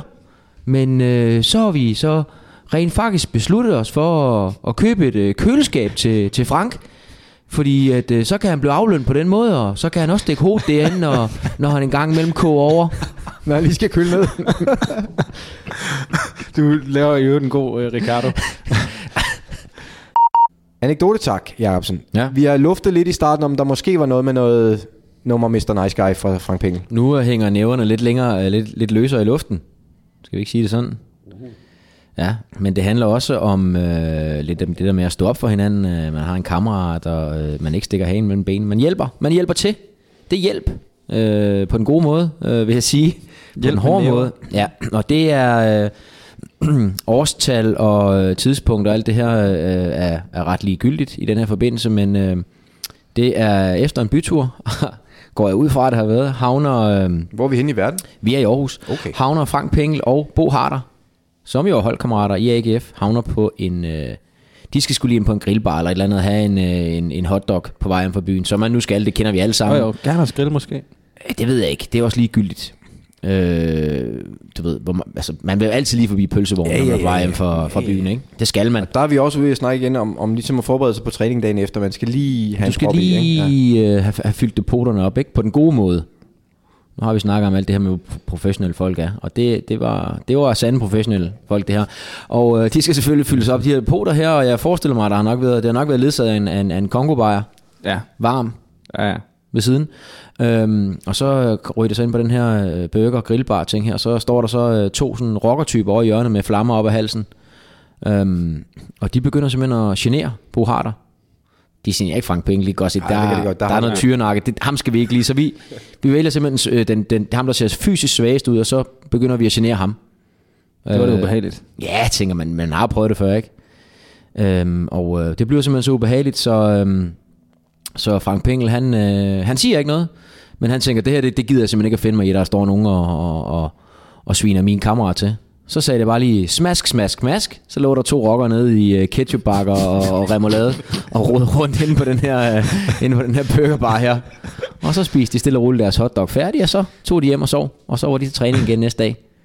Og så var der ikke nogen rocker, der generede Bo Harder eller Frank Pengel mere. Det stoppede lige nok den dag. Det var gyldne toner fra kapelmester, tredobbelt kapelmester Dyrst. Det betyder også, at vi skal i gang med Legende News. Og øh, vi er godt, godt, godt inde i øh, fortællingen om øh, Frank Pengeling. Og Jacobsen, hvad, hvor, hvor er vi henne i, i den her uge? Jamen, vi bliver sådan lidt i samme genre, genre vil jeg sige. Det vil sige... Øh, Ja, men vi er stadigvæk i Aarhus, og vi er på Diskotek Downtown. oh, oh, oh. Disco det Downtown. Ja. Der er det, der, jeg boede i Aarhus sidst i 90'erne, og der snakkede man stadig om det legendariske diskotek Downtown. Det er jo altid godt. Ja, det var i hvert fald et sted, hvor øh, der kunne ske lidt af hvert. ja. men Jeg kan i hvert fald sige, at jeg har aldrig været der. Det er jeg heller ikke. Det er jeg heller ikke, men jeg har hørt mange historier. Ja. Men øhm, der er Frank Pengel i hvert fald en aften. Han har været der. Det kommer ikke bag på os. Og øhm, han står inde på det her diskotek her, og øh, kigger så udenfor. Der er åbenbart sådan nogle glas, sådan glasfacade eller glasruder. Ruder plage vel lavet af glas, kan man sige. Det, øh, ja. Og det forestiller jeg mig, det er fra, sådan fra gulv og så op til loft et eller andet. Og øhm, der kan Frank Pengel se, der er en af, en af hans kammerater, der står udenfor og er ved at komme lidt i, øh, i problemer. Der er åbenbart nogen, der går vil have, have fat i kraven på, på ham kammeraten. Der er noget klammeri. Det er der nemlig, ja. Og øh, det er jo ikke så godt. Og vi Fordi- ved jo fra sidste uge, at, at man skal ikke drille. Nej, men penge står inde på diskoteket og tænker, okay, øh, hvordan kommer jeg ud til ham der hurtigst muligt? For lige at få gemytterne til at falde. Ja, fordi det, han kan jo ikke nå at løbe hele vejen udenom, så har ham der kammeraten, det er jo noget at få, øh, få ødelagt helt over munden. Så øh, han gør selvfølgelig det eneste rigtige, og det er selvfølgelig bare at springe direkte igennem ruden. og, og lige få, få dæmpet gemytterne udenfor på den måde, som han nu skal dæmpe Men der de forestiller mig, hvis du, hvis du laver den entré, eller outro, alt det efter hvor du står henne, Exit. så er det ligesom om, at det, det, det stopper nok, det der klammeri. Altså, de stopper op og kigger, hov, hvad Der det? kom Ja, Superman. Jeg tænker også lidt, når der kommer en flyvende igennem en, en, en rode, øh, altså dem, der har prøvet det, ved vel, at, at, at det ved jeg selv, fordi jeg har engang gået igennem en rode, øh, at den, er, den kan godt være rimelig tyk, sådan en rode der. Der er både termo og hele øh, Mulchausen i. Jeg gik jo en gang ind i, øh, direkte ind i en rode over i Billund Lufthavn, en gamle Billund Lufthavn. Der var sådan en glasparti ud til, det så jeg ikke lige, så jeg gik bare direkte igennem ruden. Det var derfor, de lavede den om. Ja, lavede de en ny terminal. Øhm, så det gjorde Frank Pengel, han øh, sprang bare direkte igennem. Og så, øh, så var der ikke så meget ballade der med udenfor. Men det var vel en mission accomplished. Det må vi sige. Der blev stille og, derude. og jeg tænker da, hold da kæft en kammerat. Altså, ja. Prøv at tænke, hvis man har stået derude og været i problemer, så er der en, ens kammerat bare ved offer alt, bare springer direkte igennem. Han, er man bliver skåret i tusind stykker jo. Ja, men vi skal jo øh, tilbage sådan 8, 88-89 omkring øh, nytår. Og, det er øh, jo tidligere en... Altså, det er mens han stadig spiller det i... var dengang Sture han blev født cirka. Det er lige kort efter, ja. Og det er... Vi, så må være i Aarhus. Så er vi i Aarhus, ja. Ja. Og øh, det kan du sikkert huske, du var der skulle AGF, de skulle spille en, en stor kamp om foråret der. Husker det, som var det i går. Nå, hvem skulle de møde der? Barcelona. Det er rigtigt, ja. Gary Lineker. Det er nemlig også rigtigt. Nå, øhm, og det er jo selvfølgelig en vigtig kamp for, for AGF, og, og øh, der var lidt snak om lidt salg der, af både Frank Pengel og Bjørn Christensen, de skulle til, til Newcastle, men øh, AGF, de vil rigtig gerne holde på de her to spillere her, for de skulle møde øh, Barca der, og øh, det var vigtigt. Men, øh, men Newcastle, de var i akutte problemer, de lå altså i bunden af, af første div. Det var Premier League dengang. Yes. Hvad siger du? Jamen, Premier League hed første division dengang. Ja, jamen, det var ikke Premier League, det var Nå, første mere div. så folk ikke tror, at det ikke var Nå, den bedste række. Nej, nej, nej, nej, det var første division. Ja, så var den bedste række. Ja, det er derfor, jeg nævner årstallet. Øh, så, så Frank Pengel, han blev simpelthen hentet der til, til Newcastle. Øh, og øh, han kommer så herover og derover og, og skal selvfølgelig lige sådan tilvende sig alle de der nye, nye vaner, der er i en ny klub. Det, det, det, det er ikke altid lige nemt, og øh, deres første kamp, den var på udebane, og, øhm, og det var sådan, som det var. Og så skulle de så spille kamp nummer to på, på St. James' Park, og, og så var det sådan, at der, der stod en flaske whisky i omklædningsrummet.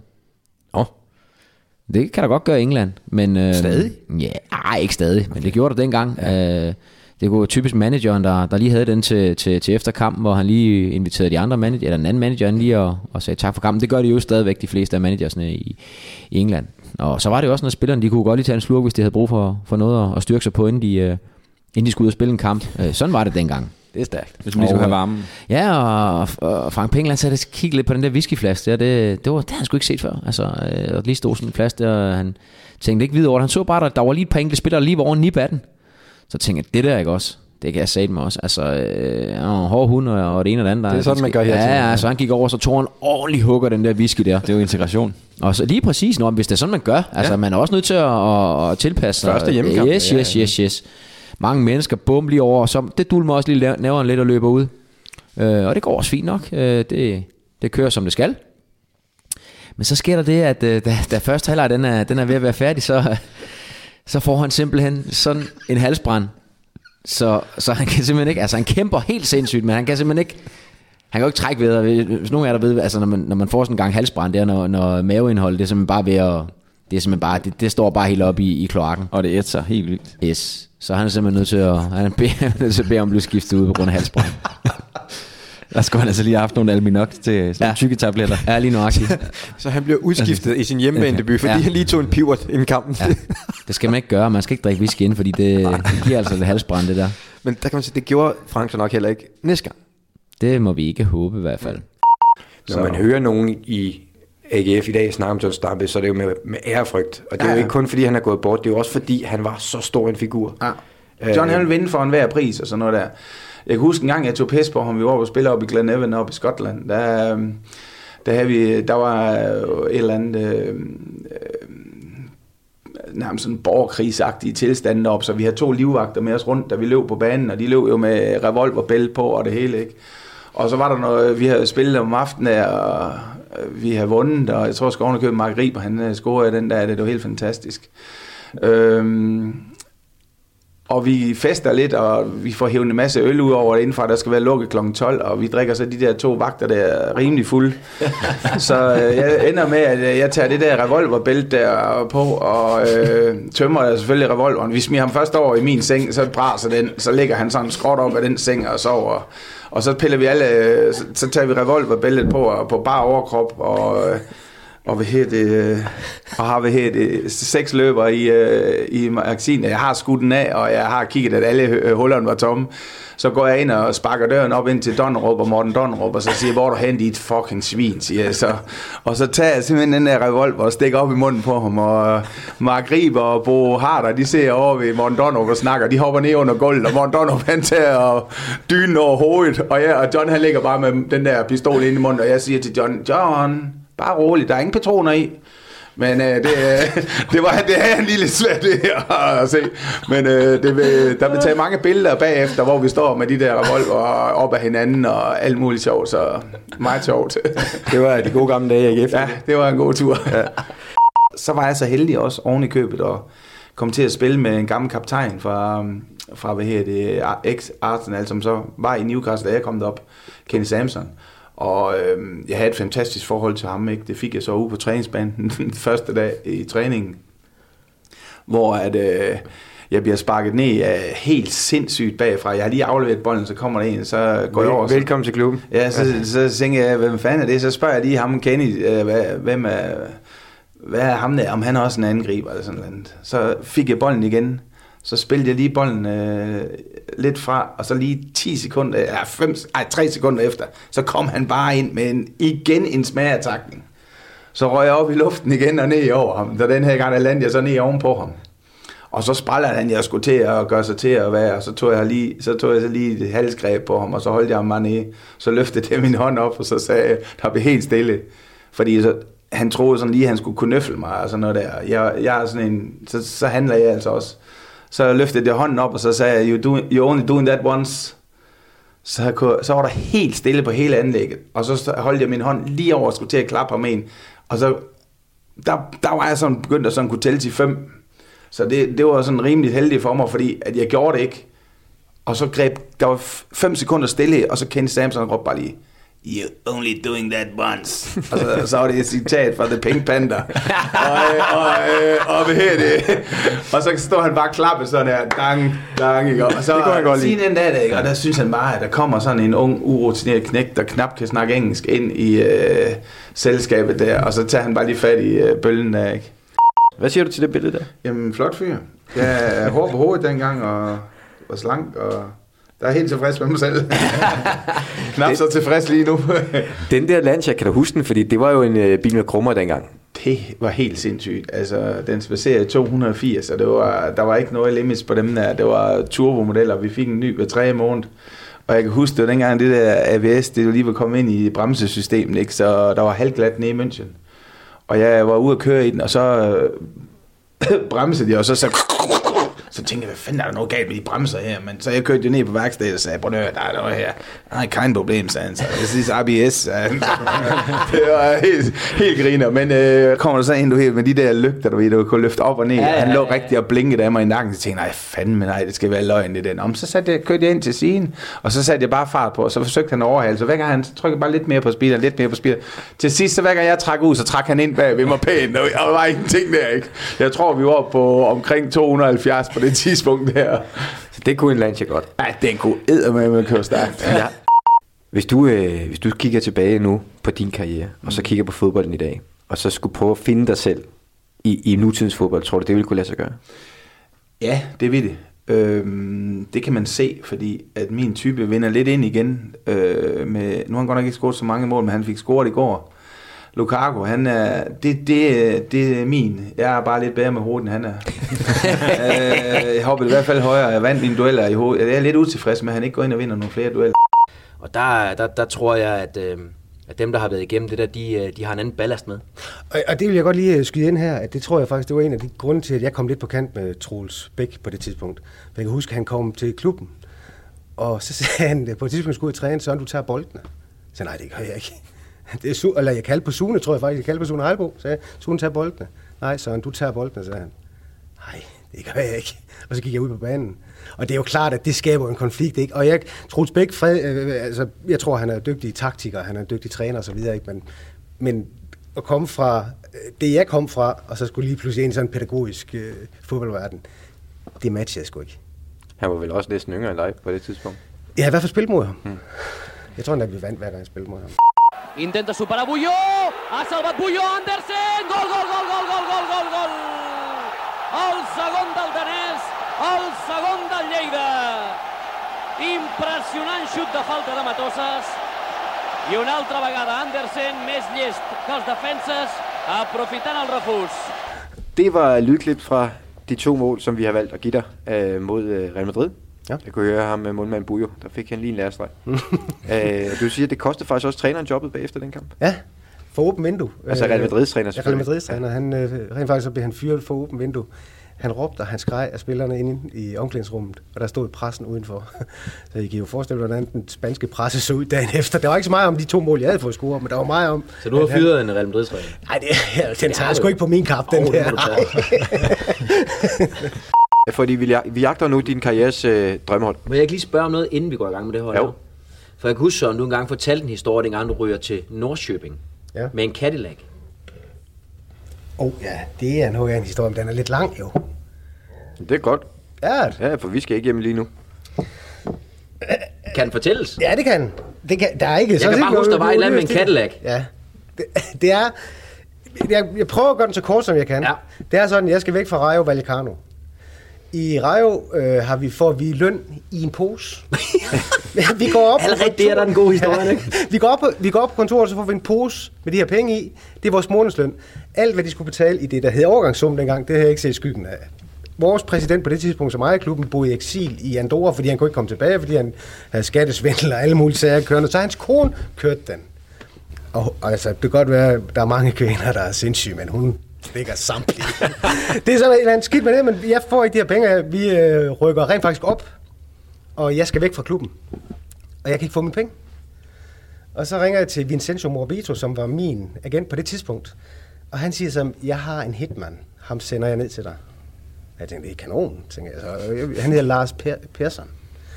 Og jeg går ud i lufthavnen, jeg skal hente den her mand her, jeg sidder og kigger.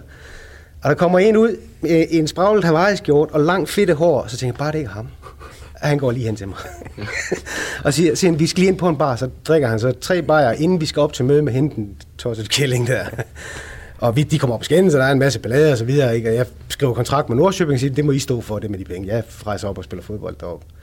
Og jeg ringer til ham, Lars Persson, flere gange, og der er ingen penge, og der er ikke kommet noget. Og så siger han til mig på et tidspunkt, kan du ikke bare glemme det, og så starte forfra? Jeg siger, det kan jeg sgu da ikke. Altså, det er sgu da mine penge, mand. Jeg skal da have, have min overgangssum. Så siger jeg, nå, jamen, øh, dem havde han ikke. Så får jeg at vide, at Stefan Schwarz på, på et tidspunkt har been- fået stjålet nogle penge fra ham. Brolin har fået stjålet penge fra ham også. Ham der. Øh, øh, Schwarz far har været oppe og sætte en øks i døren med et brev, i, hvor han boede hen. Og jeg kunne ikke få fat i manden. Så ringer jeg til Vincenzo og siger, hvad sker der her? Jeg skal have mine penge. Så kommer Vincenzo til Sverige og får fat i Lars Persson. Og, og så skal han så sige, så må du hæve de penge, der jeg skal have til mig. Og der kan jeg så ikke få alle sammen. Så siger, så siger Vincenzo til ham, hvad gør vi så? Så siger han, er det din bil, den der? Så siger ja, det er det. Det var så kæmpe, det største Cadillac, jeg nogensinde har set. Spritny. Og så, så siger han, jamen, øh, så giv så nøglerne til den der Cadillac. så siger han, for helvede, tænkte jeg ikke have en Cadillac. Det er ikke for noget, vel? Så siger han, jamen, vi kan ikke gøre noget. Så fik jeg nøglerne til en Cadillac, og jeg tror, den står der endnu. Jeg har aldrig nogensinde kørt i den Cadillac. Jeg har aldrig set så grim en bil i mit liv. Så, øh, så det historien, det var, at jeg havde rent faktisk en Cadillac på et tidspunkt. Sender stopper legendariske John Stampe. Ja. Det kan jeg ikke komme udenom, og jeg kan fortælle fra nu af til nytårsaften omkring John Stampe, men jeg tror, I kender det meste til hans karriere og hans måde at være på. Så, øh, Men, men du, du snakkede lidt om det i starten, at, at der var, altså du havde lært det på den hårde måde. Ja. Øh, og jeg går ikke ud fra, at det har været sjovt fra dag et. Men nu sidder du alligevel fremhæver ham som en af de spillere, du vil have på dit hold og gerne vil møde igen. Jamen, fordi at jeg, det, det ved Lars i hvert fald også, at hvis du ikke kan, kan være med psy- psykisk, hvis du, du ikke har psyken med dig, så kan du ikke spille professionel fodbold. Det kan simpelthen ikke lade sig gøre. Så, så John har jo været en af de bærende kræfter i at lære os, Claus Thomsen, Stig Tøfting, Mark Rib og alle de her, som nu har været under Johns Frank vinger. Frank Pind for den sags skyld også, ikke? Den psyke, at man skal være hård, og du skal kunne modtage kritik, uden at gå over gevind. Ikke? Så John han har været virkelig en god støtte for nogle spillere, uanset at han var ekstrem hård. Altså John har jo fået skiftet mig ud, øh, det ved jeg ikke, 20 gange. Han, øh, han, når jeg var ude på banen, så startede han med at løbe hele vejen ned fra øh, Sviberpladsen op til mig og stå og mig direkte ind i hovedet. Løb tilbage igen. Hvis jeg så fortsatte med at spille, som jeg gjorde, så lavede han nummer 11 ud til bænken, og så gjorde han sådan her, drejede rundt med fingrene, og så sagde det, gik der to minutter, så jeg skiftede ud.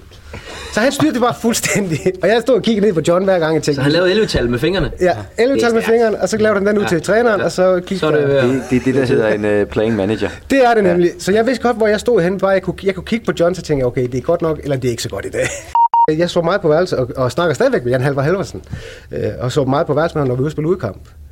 Og der er så, Jan Halvar Halversen var, var det, man kan sige, godt udstyret. Øh, på alle måder, Det, ikke? det var lidt det, jeg Han var en flot mand, ikke? Jo, det var Ja, han. Ja. Øh, og han vågner så en morgen, og, og hans styn, der står så op ligesom sådan til. og så siger jeg til ham, det kan jeg sgu nok gøre, stikke armen ind under og gøre sådan her. Så stikker han begge arme ud til side. og så kan man ligesom sige, så falder man sådan lidt ned igen. Ikke? Altså, Jeg, jeg, går, jeg, går, jeg går i base hjem. Det var blærerøv. Skal vi, øh, skal vi røre op på noget øh, højre kant? Det kan vi godt. Øh, der er jeg flyttet en øh, gammel spiller fra OB også. Sten Nedergaard. Lidt frem. Nederdelen? Ja. Det er nede det? Ja, det er en Ja. legende jo. Ja, det er det. Der, ham, ham var jeg dybt fascineret af, kan jeg huske. øh, For det første, fordi han også var øh, ekstremt forfængelig, skal lige sige. Meget, meget Ja. forfængelig. Den ene spiller, jeg nogensinde har spillet sammen med, der har fønsørt hårdt i halvleg. og er fred være med det, altså det jeg er meget fascineret af. Jeg har brugt utrolig meget tid på det. Men øh, Sten Nedergaard igen, en, en, øh, en øh, stabil spiller, hurtig spiller øh, og pålidelig på alle pladser. Så er vi en øh, venstrekant fra at være færdig på midt. Der har jeg en, der hedder Sean Dice. Spillet med i Bristol City. Ham er der nok nogen, der kender i dag som noget Han er andet. Burnley-træner nemlig. Yes. Ja. Hvordan var han som spiller? Han var kompromilløs. Virkelig kompromilløs. Men han var en gentleman, og det er alle englænder jo. Ja. Det, der er jo ikke noget at komme efter. Øh, han, var, han havde et fantastisk overblik. Øh, han, øh, han, var en, af- altså, han var en typisk central spiller, der kunne fordele spillet. Øh, igen også en meget, meget pålidelig og meget højt bundniveau. Øh, men han var, som angriber var han god at have til at ligge bagved sig, fordi han vidste, at jeg skal slå bolden nu, jeg skal ikke vente et halvt minut, eller så videre. Så han var, altså, det var sådan lidt, du ved godt, det der, det foregår på ryggrad. Det er ikke noget, du behøver at råbe efter. Hvis man følger lidt med i Premier League i dag, så virker han også som en af de få managers, der faktisk har noget humor også. Og, og, og godt vil give, give noget, ikke? Øh, så jeg ikke, om han havde han den der stemme dengang også? Ja, ja lige præcis, ja. Jeg tror, at det kan have noget at gøre med, at han spiste, hver gang vi trænede, og han fandt regnorm, så spiste han. Nej! Det gjorde han da. Det er simpelthen så ulækkert. Jeg har aldrig været med til noget lignende. Altså, hver gang han, der er en regnorm, whoop, så han den. Det han kæmpede lige med murene om at få fat i Ja, ormene det er der. simpelthen så ulækkert. Det var, ja, meget mærkeligt. Han, han var en god spiller, jeg havde det fint med ham og så videre, men det var da det var under. Du er nødt til at forklare, hvorfor manden spiste regnorm. Jamen altså, jeg tror, det var mere, fordi når vi kom ud på de her træningsbaner, så ville du godt, så lå der en masse regnormer, for at sige, at det er ulækkert og så videre og så videre. Så lidt, eller en provokation, eller på at vise, det er ikke ulækkert, så var han lige de her. Vi er jo nået dertil, hvor at, øh, det her faktisk var sæsonens sidste udsendelse. Ja, så er det snart jul. Ja. Ja, ja, har, har vi tid? Jeg har én Er det en juleanekdote? Nej, det er det ikke. Nå. Den er fra OB. Nu, fordi jeg skal lave et hold, øh, så tænkte jeg, om jeg skal sætte en træner på os. Ja, kom med den der. Jeg, jeg har jo haft verdens sjoveste træner i OB, Sepp Piontek. Ja. Øh, jeg ved ikke, om I kan huske dengang, at vi fik det her plaster, vi skulle sætte på næsen. Ja. Øh, og det var der så nogle... Det fik han ikke dig til at putte på. Nej, og, og Sepp han kom ind, og så, så er der jo nogen med plaster på, og nogen havde ikke plaster på. Hvad fanden, sagde Sepp. Fanden er det her? Og, Sepp, og vi, der var, vi kunne ikke blive enige, han synes, det for, så forfærdeligt ud. Så Sepp han løste det her problem ved at sige, i morgen laver jeg to hold. Et har plaster på, et har ikke plaster på. Det hold, der vinder, så spiller vi på lørdag. og vi, dem uden plaster, de vandt. Så der var ingen, der havde plaster på.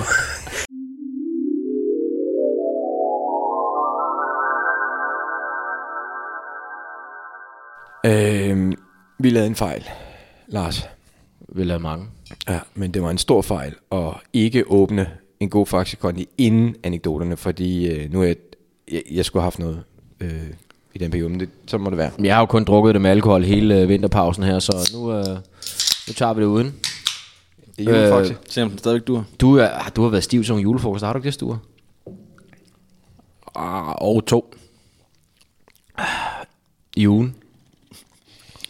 jeg kan bare mærke, øh, alkohol det er lige meget nu. Det er det, er det der mad, jeg spiser omkring jul, som... Øh, Ja, det gider vi ikke mere nu. nej, jeg, Nej. jeg, jeg, jeg kan Slut. ikke mere. Jeg gik også officielt øh, kold i Rigsalermangen øh, juleaften. Nu, det er slut nu. Altså, nu går der et år. Heldigvis. Jeg synes, min lår er begyndt at ligne andet lår. Sådan var min krop ændret form efter en hel december måned. Jeg synes mere, det er krosen. Ja, men det er også fair nok. Vi, øh, det, var et, øh, det var et dejligt genhør med anekdoternes stue. Det var det i hvert fald, ja. Er der, øh, er der noget, der er sat sig specielt på dig? Ja, der er i hvert fald noget, der har sat sig lidt på dig. jeg har jo hørt, at du skal være øh, ny øh, re- reklamesøjle for Michelin. Det, jeg vil sige, så skal jeg arbejde lidt mere, men jeg er på vej. Men jeg kan ikke mere, Lars. Jeg kan ikke spise mere. Øh, det kan jeg simpelthen ikke. Nå, Favoritter ja. blandt øh, anekdoterne, du? Jamen, jeg synes jo faktisk, at øh, nogle af dem, som vi fik på bordet, også i, øh, i de der øh, besøg, var, var interessante. Som der var nogen der har, af lytterne, der har pointeret, så burde vi jo næsten tjekke op på, hvordan Cadillac den holder parkeret. Altså Søren, A. Søren A's? Ja. ja. Altså, der, der har jeg jo lige et spørgsmål, fordi at jeg, sig, jeg spørger Søren om den der Cadillac, men han svarer mig konsekvent, konsekvent med en Cadillac. Cadillac. Og der er jo måske et, øh, er nogen, der kan, der kan oplyse mig, om det hedder en Cadillac eller en Cadillac. Jeg tør ikke at sige andet end Cadillac, når nu vi... Nej, det er også det, jeg tænker, altså, når, når, når mandarin han siger Cadillac, så må vi jo hellere holde os til det. Apropos mandarinen. Jeg sad lige og tænkte på ham øh, for en uges tid siden. Han er på i sidste afsnit af Fodboldministeriet i den her sæson. Ugen efter spiller Bristol City mod Manchester United i pokalturneringen og leverer sensationen. De slår United 2-1. Største sejr i 23 år. Er det tilfældigt? Nej, Naturligvis ikke. han var overset den også jo. Var det stærkt. Jeg tænker, hvordan må han reagere på den? Altså, vi ved, at han har en vis form for temperament. Ja, men han er ikke, han, han, han, han er ikke typen, der sidder og jubler helt vildt. Han bare, du ved, ja. Han spillede jo ikke selv, kan man Nej. sige. Så Jeg forestiller mig, at de har dedikeret sig til ham. det, bør, altså, det burde de have gjort i hvert fald. 2017, det lakker i den grad mod enden. Hvis vi kigger på det fra vores eget, altså vi kigger jo ind af hele tiden, altså det gør vi. Det er sådan, Kon- øh, konstant. Det, det er vores kultur, øh, og vi er kritiske over for os selv hele tiden også. ja. Også over for hinanden. Meget Især kritisk. over for hinanden, mest over for Ja. stuer og kasketter. Ja. Øh, men hvis vi kigger tilbage og siger, hvad har vi egentlig, hvad har vi leveret? Så er der mange ting, vi skulle have gjort bedre. Det var ikke meget, vi havde fået leveret her i år. Men øh, vi kan jo godt gøre lidt status på nogle ting alligevel. Ja. Øh, noget af det, man så selv kan måle. Og øh, jeg har for eksempel bedt Leo Vække, siger, hvor mange penge har vi, egentlig, har vi fået slået hul på den pengesang der? Lykkedes det for os i 2017? Jeg har en eller anden fornemmelse af, at det gik lidt ned ad bakke til sidst. Men ellers så tror jeg, det er gået okay. Jamen, jeg tror, det farver lidt vores billede af, at vi ikke, vi ikke vandt nok til sidst. Fordi øh, det korte lange er, at vi har sendt cirka 47.000 kroner rundt i bare i efteråret fra Leo Vegas til verdens bedste lytters fodboldformål. Det er alligevel en chat. Ja, det er det sgu. Det er i hvert fald mere, end vi gjorde øh, i de andre sæsoner. Ja, men også blevet bedre til toiletten. Ja, men øh, vi ved jo, der er plads til forbedring endnu mere, fordi vi, vi var jo ikke gode til sidst. Altså, vi går jo efter den der streak, hvor vi kommer ind i en hel sæson uden at, uden at, at misse. Ja, så skal vi nok holde os på Søren Andersen. Ja. Det Jamen, det, han går efter de store gevinster. med hjælp fra dig, Med Sture. min hjælp, ja. Apropos det der, har du, øh, har du fået clear den der med Leo Vegas, at du fyrede alle mulige penge af på alt muligt, som slet ikke... Jamen er det ikke julens DNA? At man Jo, brænder præcis. penge af på alt muligt skrammel? Og, øh, og de sagde, det, det var set værre. Okay, så no hard feelings. No hard feelings. No hard feelings. Øh, har du stadig adgang til det der? Det har jeg også. De har ikke lukket dig ude? Nej. Øh, godt. Fordi jeg tænkte, jeg har Lars, fået vi, enormt mange bonuspoint til gengæld. jeg tænkte, at vi, vi har jo nogle guldsæsoner, vi ikke har fået brugt. De skal hamre sig afsted. Men skal det ikke det? Jo. Øhm, for vi havde jo egentlig lagt med til Søren Andersen, men der skete så noget der store, som ja. det er lidt lige meget nu. tømte kontoen. Øh, så jeg tænkte på, om vi skulle om vi skulle få fyret en sidste Giv, giv, den- giv den et hug på rullen. Giv en sidste skud. Ja. sidste skud på rullen. Øh, og så var det jo bare at gå ind og så sige, at øh, vi har jo nogle mails liggende for folk, som gerne vil spille med. Jeg har fundet en, som jeg synes måske kunne egne sig til øh, begivenheden her. Det er fra Christian Nielsen, og han skriver, Min far gav mig sidste påske den bedste fodboldoplevelse i mit liv, da jeg fik lov til at se Roma spille i Rom med Totti på banen lige inden hans karrierestop. Min far har det sidste år været sygemeldt, og nu har han endelig fået job igen efter sygdommen. Jeg ønsker far det ved at give igen. Jeg ønsker at give ham en tur på Stadio Olimpico og se Roma spille sammen endnu en gang. Øh, den oplevelse vil han gerne give sin far, og selvfølgelig også sig selv. Øhm, og så skriver han også, at øh, han er studerende øh, på SU, og derfor så, hvis det her skal kunne lade sig gøre, så har han brug for et tilskud. Normalt så vælger vi jo sjældent de her personlige rejser ud, fordi der er mange, der gerne vil spille på andres vegne, og det er jo egentlig det, vi bedst kan lide. Øh, men jeg er blevet lidt ramt af den her, fordi jeg synes, der er noget specielt ved fodboldoplevelser på, på tværs af generationer og, og familier og så videre. Og jeg husker selv mange ting fra min barndom, som jeg har med min far på et stadion. Jeg ved ikke, hvad I synes. Jeg synes, det er et godt formål. Ja, det er fint. Kan jeg også mærke det? Ja. Mm. Øhm, jamen, så giver vi Christian en chance. Og Christian skriver, jeg ønsker at spille på første dusin, da Totti spillede i trøje nummer 10. Dog vil jeg efterlade 200 kroner til et spil fra landsholds Lars, baseret på hans store erfaring. Og nu sidder Stue og himler, fordi nu er der to ting, der skal spilles på. Ja. Jeg sad lige og tænkte, 1000 kroner på én ting, det er, det er lige mig. Det var det, du havde ønsket dig til jul. Men Ja. julen er slut, så det kan du godt glemme. Ja. Og øh, Lars, hvad siger du umiddelbart? Altså, han, det vil sige, det er 800 kroner på første dusin, Ja. på grund af tallet 10, og så 200 kroner, du kan snolde op. Jamen, skal den så ikke lægge på, lægges på, på, på Tossis tier? Direkte på 10'er. Ja, det vil jeg mene. Altså, Stærkt. vil du ikke sige det, Sture? Kan Jo, du det klare det? Eller hvad? Og det skulle jeg mene. Altså, hvis du ikke kan klare det, så kan jeg jo også bare vælge at lægge de 200 på, på første dusin, så ikke skal... Jeg synes, vi skal lægge det på, på Totti. Stue, nu Ja. kigger jeg dig i øjnene, Ja. og så siger jeg 800 kroner på første dusin, 200 kroner på tallet 10. Ja. Ikke, ikke nogen misforståelse af dag. Nej, Godt. jeg er dybt koncentreret. Er der nogen på arbejde inde hos Leo Vegas mellem jul og nytår? Er der hul igennem derinde, eller hvad? Jamen, det må vi lige se. Hvad hedder hun? Jamen, øh, hun, øh, hun, hed, hun har et mandenavn i dag. Nej, for helvede, mand. Men nu, nu skal jeg lige være dybt Så, koncentreret vel, her. så, så, så kan vi ikke... Du øh, skal lade Stue være i fred nu, Lars. Jamen, den, den, den skal jo lige lande fra sidste spil. Jeg skal lige rulle af, der kan jeg høre det. Så skal du i gang med at spille nu, kammerat. Tak, Lars. Det var Sture. Det var anden. Juleanden. Stor. Ej, hvor han koncentreret. Jeg har aldrig set ham sådan her før. Ej, hvor der... Hvor mange gange Stue? 100.000, 120.000. 100... Er der spillet, Stue? Ja, det er fordi, det, det er jo øh, 50'er, man skal ligge. Ja. Men har du lagt nok 50'er? Euro. Din idiot. Nu bliver det lidt spændende. Og vi fyrer, vi ruller for Rom. Det er det, vi gør. Vi skal lige, vi skal se. Kører han mod uret? Nej, han spænder den mod uret.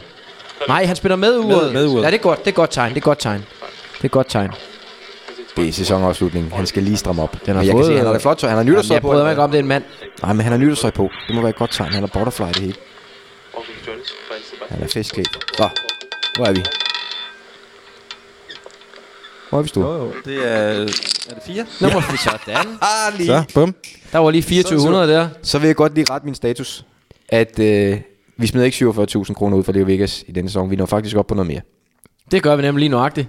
Så vi 800 runder den, mag den 800 magiske... gange 3. Hvad er det, Sture? 24. 24. Så er vi oppe 100. på den magiske 49.400 kroner grænse. Lige nøjagtigt. Det magiske tal, det er jo 49.000 på et år. Øh, det er det højeste, der nogensinde er, er blevet skudt ud fra, fra Leo Vegas, så den slår vi. Så Christian Hvad Nielsen. siger du? Med 400, eller hvad siger Ja, du? med 400. Ja. Og så vil jeg gerne sige tak til Christian Nielsen for at give os den mulighed. Ja, Ja, Og, øh, nu shiner vi igen. Ja, og Christian, du skal til Italien med din far til fodbold. Der er lige til togbilletten dernede. Vi sørger for, at Leo Vegas sender en nytårshilsen til, til Christian. Det var dejligt. Og vi, be- vi behøver jo ikke engang en guldsæson. Den sad lige i skab. ja, ja. Det var nemt nok. Det var meget, meget nemt. Altså, øh, Så har vi jo også krydset en anden magisk grænse. Hvad nu? har jeg lige så regnet mig frem til. At vi har jo... Øh, altså, da vi optog udsendelsen med Søren Andersen, der ja. var det jo også en jubilæumsudsendelse. Nå, tillykke med det. Nummer 50. Hold da kæft. Har vi siddet, siddet her så mange gange? Det er mange timer spildt, hva'? Ja. Jeg vil sige, når vi er ude hos legenderne, så er det ikke spildt. Åh oh, nej. Nej. Men det der, hvor vi tre sidder sammen, det er, det er spild af tid. Men der har vi til gengæld, hvis, hvis jeg har regnet rigtigt, der har vi så drukket 61 Faxe Kondier i den her sæson. Ja, det, det, altså, jeg har drukket mange flere, kan jeg godt også. Ja, jo, men altså... Det kan vi godt se. I, i, sammen. Det, det er Ja. sukkerfrit, Lars. Forhåbentlig ikke da. Nej. Nå, jamen det, det bliver til en del jo. Så der er, øh, der er noget pant. Jeg fik lige et billede fra Søren Andersen jo, det hvor jeg skulle sige øh, tak for vinen, hvor han står og han, øh, han vasker dem ned i en stor gryde. Han er i gang med at lave gløk. gløk af, hold kæft en, en gang lortevin, skrev han. Så han baskede den bare, fordi det var lort. Ja, men ned i en gryde, så han kunne lave gløk. Stærkt. Øh, de der gucci der, øh, skal du holde... Øh, jeg går ud for, at du holder nyhedsaften med Uffe Holm, Lars. Øh, nej, ikke i år. Øh, det, han kunne desværre ikke i år. Uffe. Okay. Så, øh, Men hvis du får snakket med ham, kan du høre ham om vi... Altså, de der... Vi har to guldjetonger tilbage for de fem, du fik. De er jo havde vi egentlig, alligevel det? ja, Nå. og de er jo egentlig til den her sæson. Men den slutter jo nu. Jamen, vi må tage den med over i den Ja, nye. kan du ikke høre ham? Må vi lige høre. Altså, Skal vi ikke bare lade være med at sige noget? Så Jo, det tænker jeg også, vi tager dem med. Altså, Og så plus, vi har jo altid til en ny sæson også, der har vi jo som regel. Får vi da en håndfuld mere. Vi plejer at få tre fra starten af en sæson, ikke? Men jeg synes bare, du skal snakke med ham, fordi det der med at snyde, det er ikke så meget til. Nej. Nej, Det ved jeg godt, det, det har quizzen vist, at der er nogle andre her, der har det på andre måder, men, men jeg er ikke så meget til det. Altså, jeg er mere til bare at vinde. Øh, hvis det kræver, at man snyder lidt, så er det fint nok. Ja, det har vi så noteret os. Øhm, vi, skal, vi skal på pause. Ja. Vi går på nytårspause. Hvad skal vi kalde det? Stor vinterpause. Ja, det synes jeg er et meget godt bud. Vi har brug for lige at få noget luft, og så skal jeg også lige ud og samle en masse flasker, så jeg har råd til at give den der middag, som jeg blevet snydt. Jeg skal på skiferie. Skal du det? Jeg kan sige ned med låter, for jeg skal. Hvorhen er det? Jeg har jo stadigvæk bakkerekorden nede i øh, Kitzbühel. Ja, i Kitzbühel, ja. Ja. Men hvor skal du så hen i år? Ja, vi overtager vi til Val Thorens. Og sætter en ny rekord der Ja, også? det regner jeg med. Hvad med dig, Stue? Jeg har fået den der, kan I huske den der tyskerne, der stod, den der zebra-dragt der? Ja. Den, øh, det er den, jeg står i. Og så med dråbeformet hjelm. En drogform hjem, det er næsten også. Men kører du så med... med Ja, jeg har ikke de lige stave, jeg har selvfølgelig Jeg super skulle lige G-stavene. Ja, ja, 100%. Ja, ja, ja, Det var lige præcis det, jeg skulle spørge om. selvfølgelig har Men hjelmen, den skal man lige passe på med, når man, øh, når man går rundt bagefter, tænker jeg, hvis man ikke lige får den taget af. Ja, hvis man lige drejer Ja. hovedet en gang der, ja. Så man lige kunne høre på, når jeg du, lige... du skal have halsen over på en bag på Ja, liften. lige det er livsfarligt. Ja. Det er simpelthen livsfarligt. Øh, men altså, vinterpausen, den holder vi jo. Vi, vi kører jo simultant med, med Superligaen, sådan generelt. Det er sådan en tommefingerregel, ikke? Jo. Øh, og den er ikke længere. Øh, Bortset fra, altså, sommeren, der vi havde en lidt, vi havde en lidt længere opstart. men det er fordi vores træningslejr var længere. Ja. ja. Men vi skal jo tænke over det, vi laver. Og det, så har vi brug for lige at gøre noget status. Øh, se os selv i spejlet. Måske finde på nye ting, eller tage alle de gode råd til, til efterretning, som vi får i anmeldelserne på iTunes og på mail og så videre. Stå, der, der, altså det er jo ikke fordi vi går så meget op i lyttertal og så meget andet, men, men, men jeg kan i hvert fald se på det, som du har sendt os, at den her sæson har været den mest lyttede sæson. Det må man sige, helt klart. Og at vi i sæson 3 har cirka dobbelt så mange lytter, som vi havde i sæson 1. Det er også rigtigt, ja. Og hvis det skal... Det var heller ikke så svært at få dobbelt så mange. Nå, men jeg, altså det jeg bare synes, der er lidt ærgerligt, det er, at øh, vi var langt bedre i sæson 1. Langt bedre. Vi er kun blevet dårlige. Jamen sådan er det jo. Så det er jo lidt ærgerligt, at der nu er dobbelt så mange, Der lytter til det dårlige. som lytter til noget, der er dobbelt så dårligt. Ja. Vi må arbejde på det. Øhm, men altså ellers så vil, skal jeg huske at sende at, at sige, at selvom vi går pause, så vil vi jo stadig gerne have spørgsmål. Meget sidder man, meget sidder man lige og, og hen over nytårskuren får den til, oh, jeg vil lige spørge om det der. Så kom afsted med det, fordi de går ikke tabt. Vi gemmer dem. Selvfølgelig. Og, øh, og vi har jo også, øh, altså anmeldelser vil vi også gerne have, og vi har også fået sendt de der, øh, jeg har været på posthuset og sendt bøgerne. Har du det? Ja. Det var godt. Også det Dorte. Også til Dorte, ja. Godt at høre. Og øh, Lars har jo skrevet hendes bog. Ja, En hilsen. det har vi faktisk alle sammen. Det kom vigtigt. Vi skal vel også snart have sådan et spørgsmål special igen, skal vi ikke det? Det er altså, derfor, jeg siger, kom bare, bliv ved med de der spørgsmål. Vi har masser liggende, men vi kan altid bruge flere. Og mailadressen lukker aldrig. Og så skal vi også have fået en ny legende jo. Ja, men der har vi brug for tid. Ja, ja, men det, vi skal stadigvæk have fundet Igen, en. hvem kommer efter Søren Andersen? Ja, det bliver svært. Det bliver svært. Men det er, der, jo- det er der jo en del, der har prøvet at komme efter Søren Andersen, fordi at han var den første. Jan Halvor Halvorsen også har prøvet på banen at komme efter Søren Andersen. Ja. Fodboldministeriet snabelag mediano.nu. Den er åben. Anytime. Kom ja. med de spørgsmål. Og Twitter, holder du stadig øje med Twitter, Sture, selvom Det du... gør jeg da. Gør du Ja. det? Okay, Er du så- overhovedet på Twitter? Ja. Nå, okay. Det er han. Den er god nok. Du er der jo ikke. Nej. Men det er der mange, der er, tror jeg. Altså, eller hvad? Jamen, du lader dig ikke, du lader dig ikke presse. Ja, jeg, jeg, jeg har jo prøvet nu i lang tid at få mig på. Jeg, jeg tænker lidt, at øh, det der univers, det er ikke lige for mig. Det tror jeg ikke. Der er mange universer, der ikke rigtig er. Der ikke lige passer til sådan en som mig. Ja. Ja. Det her Det- gør heldigvis. Skal vi øh, rase færdigt? Ja. Skal vi sige, det var det? Vi lukker året fuldstændig nu. Og så er der jo egentlig øh, et eller andet sted kun tilbage at sige øh, rigtig godt nytår til, til alle. Og pas nu på, øh, på nalleren derude. Øhm, og der, det ved vi jo fra, vi har jo en ekspert, springstof-ekspert, siddende i studiet, stu, øh, stuer, som jo har lavet forskellige øh, rørbomber og den slags sprunget, jeg ved ikke hvor mange postkasser i stykker op i, i Rigskov. Det vil jeg sgu ikke Så, øh, Men jeg har, jeg har fisket med dynamit. Det har du også, ja. Ja. ja. Så det er dynamit har I nummer to derovre. I ligner sgu egentlig, I ligner Ja, også den er, lidt god nok. hinanden. den er god nok. Ja. Den er god nok. Hva? Det er, du, du ligner dynamit hej lidt. Øh, Preben Kås? Specielt når du kommer hjem fra sådan en Tysklandstur. Der ligner du rigtig meget dynamit hej. Øh, Lidt, lidt større pose under øjnene, end jeg plejer. Yep. Lars, nytårsaften. Skal, er du typen, der skal have gang krudt? Altså, du skal have rigtig meget krudt. Nej. Ikke de store fontæner og batterier. Ah, og Noget, der er dyrt. mine børn, ja, lige et par enkelte. Altså, de dyreste, man overhovedet kan få. Du kører få, men du kører de alle Raketter, raketter. Det er raketter. Ja, jeg, jeg gør så det, jeg lægger dem på vejen øh, og peger dem mod naboen. Og så sender dem afsted. Lige når de åbner, øh, nu åbner døren, så jeg kan se, om jeg kan få, dem- få den hele vejen ind igennem dagligstuen. anden. Så lige en lille Ja. eksplosion ude i udstuen. Jeg så en uh, fantastisk video på, på Facebook den anden dag med en, der havde monteret sådan en rør på sin cykel. og så kørte han afsted, og så var der en, eller anden, en knaller, der drillede ham, eller et eller andet, så skød han rak- raketter afsted efter. Det synes jeg var god liv. Det, det, det var godt. Jeg, jeg forestiller mig også, du er typen, der kommer ind i sådan en fyrkeributik, og så tænker, ej, ham kan jeg sælge meget til, tænker ekspedienten. Det, det gider du ikke. Så du, jeg skal have tre ting, men det skal være de dyreste. Ja, lige præcis. Det skal være sådan nogen med en kugle på størrelse med en håndbold ud i enden. Ja. ja. Og så lægger du dem bare simpelthen på vejen, og så peger dem mod øh, de naboer, som du ikke synes så godt om. Og der er jeg så så heldig, at jeg faktisk på alle sider har naboer, som er lidt småirriterende. så jeg... Øh, Det kan ikke gå galt. Nej, Det er perfekt. Jeg tænker, at Lars' ja. Lars' drengene, de bliver voksne, ikke? Det bliver nogle dejlige mennesker. Jeg kan slet ikke vente med, at, at de bliver lidt ældre. Øh, øh, nytårsaften, har du store planer? Nej, det har jeg godt nok ikke. Okay. Det, er sammen med, det skal holde sammen med min mor og mine øh, to døtre. Så det bliver meget, det lyder meget... sindssygt. Ja, ja, der bliver gang i den. Ikke for vi meget skal i hvert, fald, i krydstour, hvert fald en par knaldperler, tror jeg. Så, øh, Ikke for meget. Heksyl? nej, Bare hvis du har heksyl, hvis du skal være sej med over for pigerne, så, Lad være med- så ikke tramp, dem. tramp lige på Nej, dem, ikke tramp på lige på dem. dem, så siger pigerne, åh, far er sej. ja, det behøver jeg ikke. Okay, men det må man heller ikke. Nej. Nej.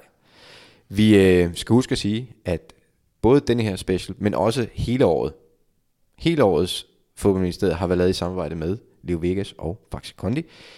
Øhm, og så skal vi jo bare slutte med at beklage. Beklage, at vi har brugt så meget af jeres tid. Ja, den får I ikke tilbage. Nej, det er slut med den. Men alligevel, vi kan godt til os ønske folk et godt nytår. Godt nytår, røvhuller. Lad os få noget lyd og komme i gang.